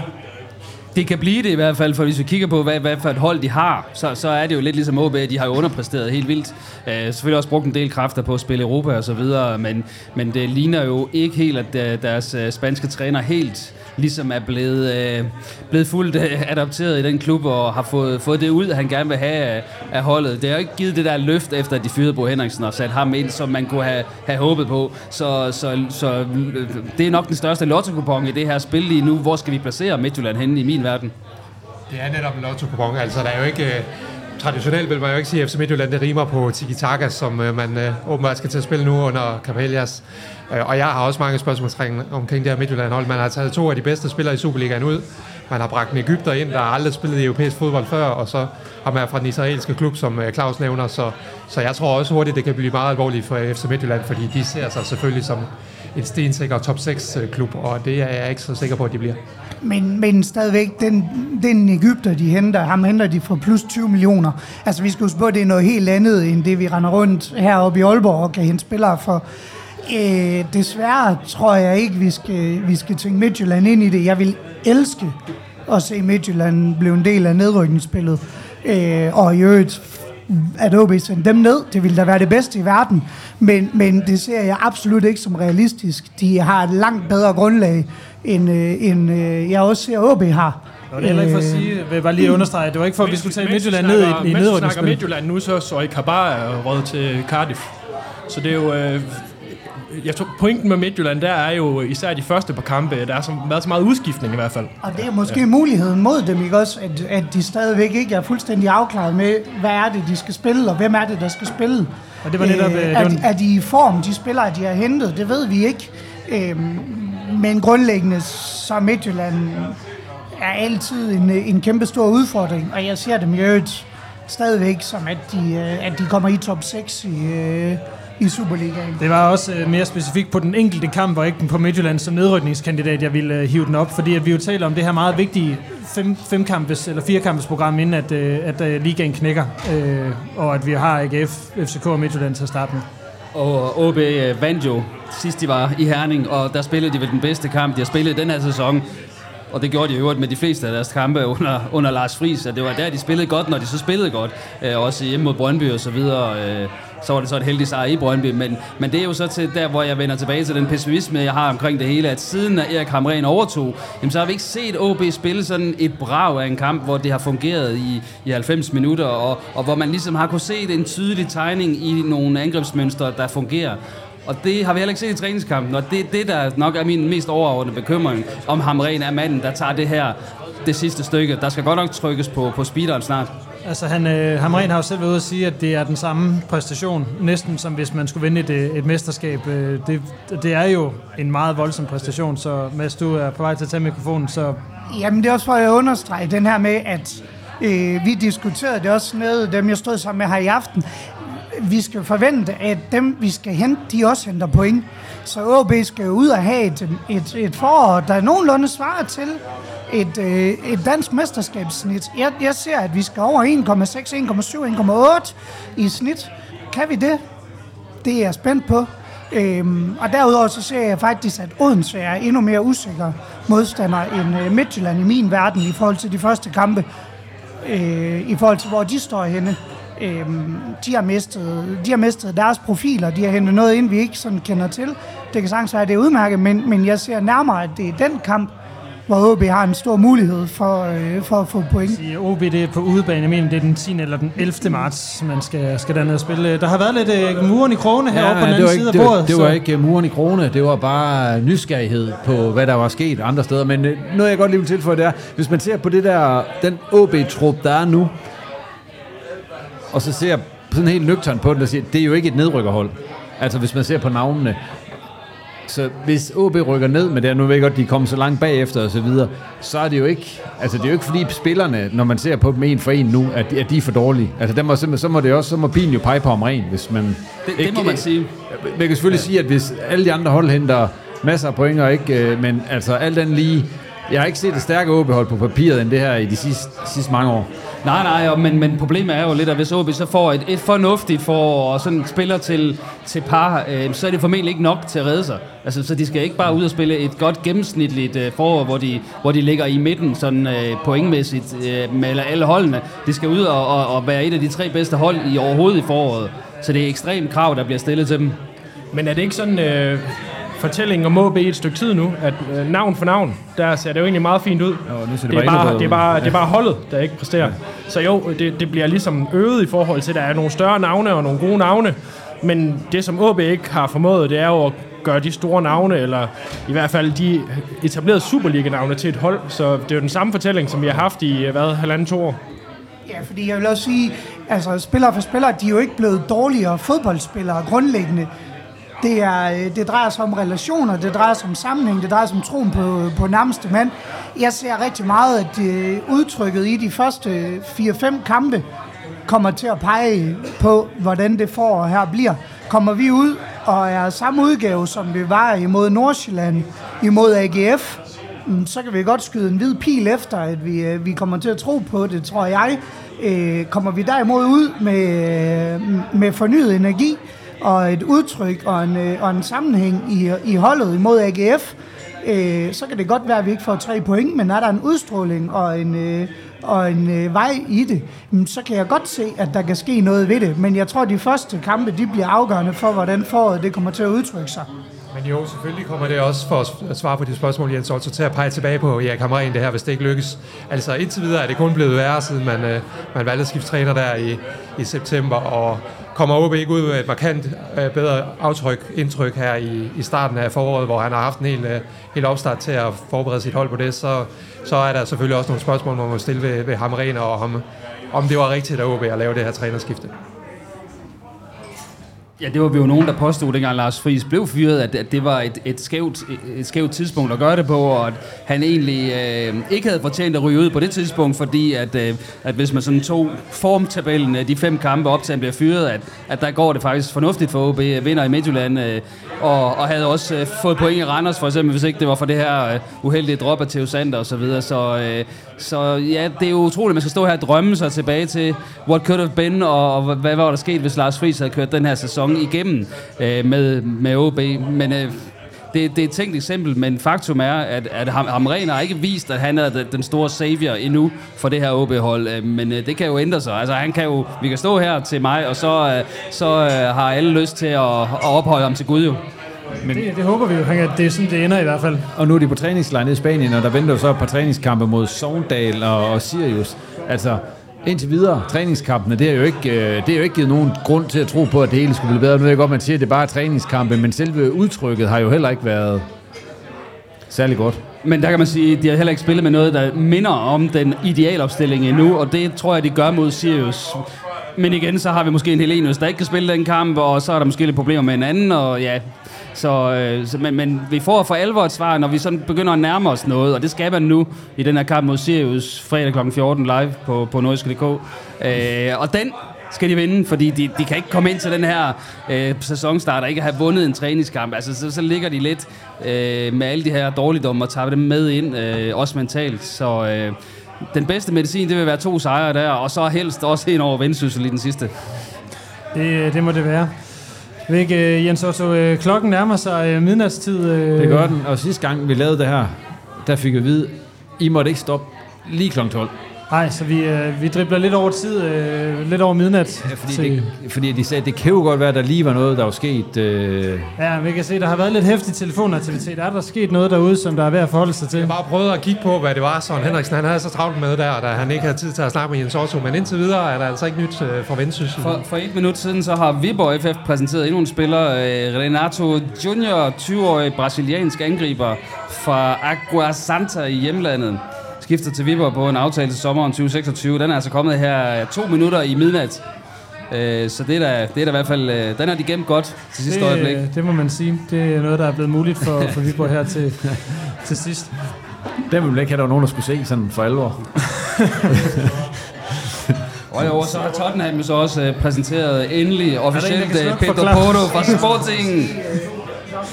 Det bliver et øh, fantastisk forår midt i Premier League-tabellen. Yes, det var altså spøgsvanen, der kom ind med, med en holdning. Skal vi, kan vi så heller ikke nævne, at Matt Doherty's kontrakt er ophævet? Det er heller ikke godt nok. Jo, det er fint. Ah, det er glimrende. Det er okay. Øhm, det ved jeg ikke, øh, Jens også. Vi vil ikke øh, sige så meget, øh, eller vi skal måske begynde sådan så småt at runde, øh, runde lidt af, selvom at, øh, vi, vi, vi er lidt over midnat, eller lidt i midnat her. Så det har været en fantastisk god aften hernede på Proud Mary. Der har været fyldt stort set hele aften her øh, bag mig, hvor jeg står. Der har Det været, ma- masser af gang i den. Masser det af larm. Det må, det må man sige, der har været masser af mennesker, der har bidraget. Øh, har vi egentlig fået den her idealopstilling øh, Ja, klar? den har jeg skal- faktisk. Den har jeg læst op, men jeg kan godt... Øh, Lad os lige tage den igen for, for den igen. Knud og, og få jer det var ikke den her. Men det var stort set den, I kom frem til dengang I stod heroppe. Så øh, Proud Marys øh, bud på OB's øh, startopstilling. Skal jeg se, hvor jeg har lagt den anden? Her var den. Den var der, så lad os, øh, lad os prøve lige at løbe Folkets den. øh, startelver for OB, det var mantlig mål, selvom man aldrig har set ham stå en hel kamp. Så jeg synes stadigvæk, det var bedre end Posevic. Det siger desværre en hel del, tænker jeg. Så har vi Jørgensen. Kasper Jørgensen på højre bak, vi har Tillander og Kramer i midterforsvaret, og så Andreas Poulsen på venstre bak. Så er der Ferreira, Højholdt og Lukas Andersen på midten. Og så de tre op foran, det skulle være Helenius, Prip og Susa. Værsgo, jeg kommer ind. Spil med dem, og så er folket glade. Så overlever vi. Ja. Overlever OB med den startopstilling. Vi kan lige tage den hurtigt. Jamen, så bliver det igen en lang snak, fordi øh, gør de det i... Problemet er lidt, at det der, de navne, du, der er bragt i spil her, det, det er jo en 3-4-3, eller en 3-5-2. Det er ikke en 4-3-3. Det, det var en 4-3-3. Det var en 4-3-3. Ja. Ja. Jamen, det, min pointe er, at, at OB skal spille med en trebakkæde, for at de her spillere, ja, det er sent på aftenen, for at de kan lykkes i min verden. Godt. Jamen, øh, det kan være, det er, det er svar nok, at øh, vi har en idealopstilling. Jeg kommer ind har fået den. Ja, vi sender den til ham på mail. Den grundlæggende er forkert. Ideal øh, formation også. Ja, det kan være, det, det er det, der skal ske. Ja. Er der mere, vi skal øh, igennem, øh, Jens Otto? Inden, Jamen, øh, nej, jeg tror egentlig, øh, at vi er ved at være der, hvor vi skal... Er der, Dan, har du styr på... Er der sket noget? Er der noget, vi skal have med? Er der noget her på falderæbet, vi lige skal have med? Der sker jo ikke mere ud ved OB. Nej. Det eneste, der kan være, det er den vendsyssel-transfer. Den, øh, den lader vente på sig. Det må, vi, det må man læse på nordiske.dk i morgen. Yes. Så Ellers er der vel ikke øh, så meget andet at sige end uh, tak til Kasper Ørkild og Thomas Jasper og Claus Jensen og Mads Ågaard. Og alle de andre, der har været her i løbet af aftenen. Ikke mindst uh, Ja. Jakob, Jakob Kryer og Thomas Augustinusen. Uh, Ole Nielsen. Ole Nielsen, ja. Lars Justesen med på, en telefon. Ja, Bælum Søren på en Henriksen var telefon. med for en kort bemærkning. Vi havde Tak en, for øh. Simon Ydelsen på en, øh, der havde travlt med. Kasper, Jørgensen har også været med. Ja, det har de. Så, øh, Gårdsø. Gårdsø, gud ja, Gårdsø Ja, har også været Gårdsø, med. ikke mindst. Der har været mange igennem, og øh, ikke mindst tak til alle jer, der har været med øh, på Papmager. Ikke mindst alle jer, der har været med Ja. lige præcis derude bag øh, skærmene. Så øh, tak for nu. Tak for og. Øh, skål. Og, øh, Ja, skål. Held og lykke alle mand på stadion den øh, 17. Ja, februar. du har ikke været skål. Ja. Ja.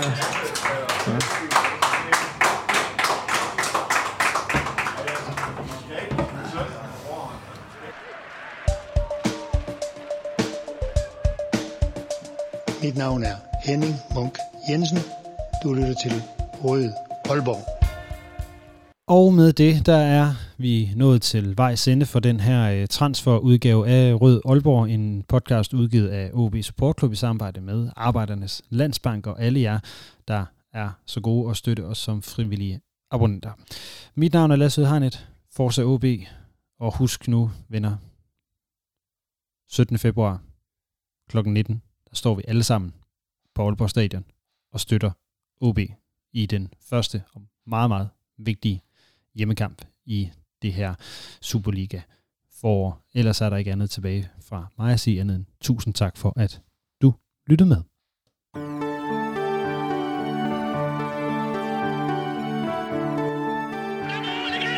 Du har lyttet til Rød Aalborg, en podcast om OB, udgivet af OB Support Club i samarbejde med Arbejdernes Landsbank. Din vært var Lasse Yde Hegnet.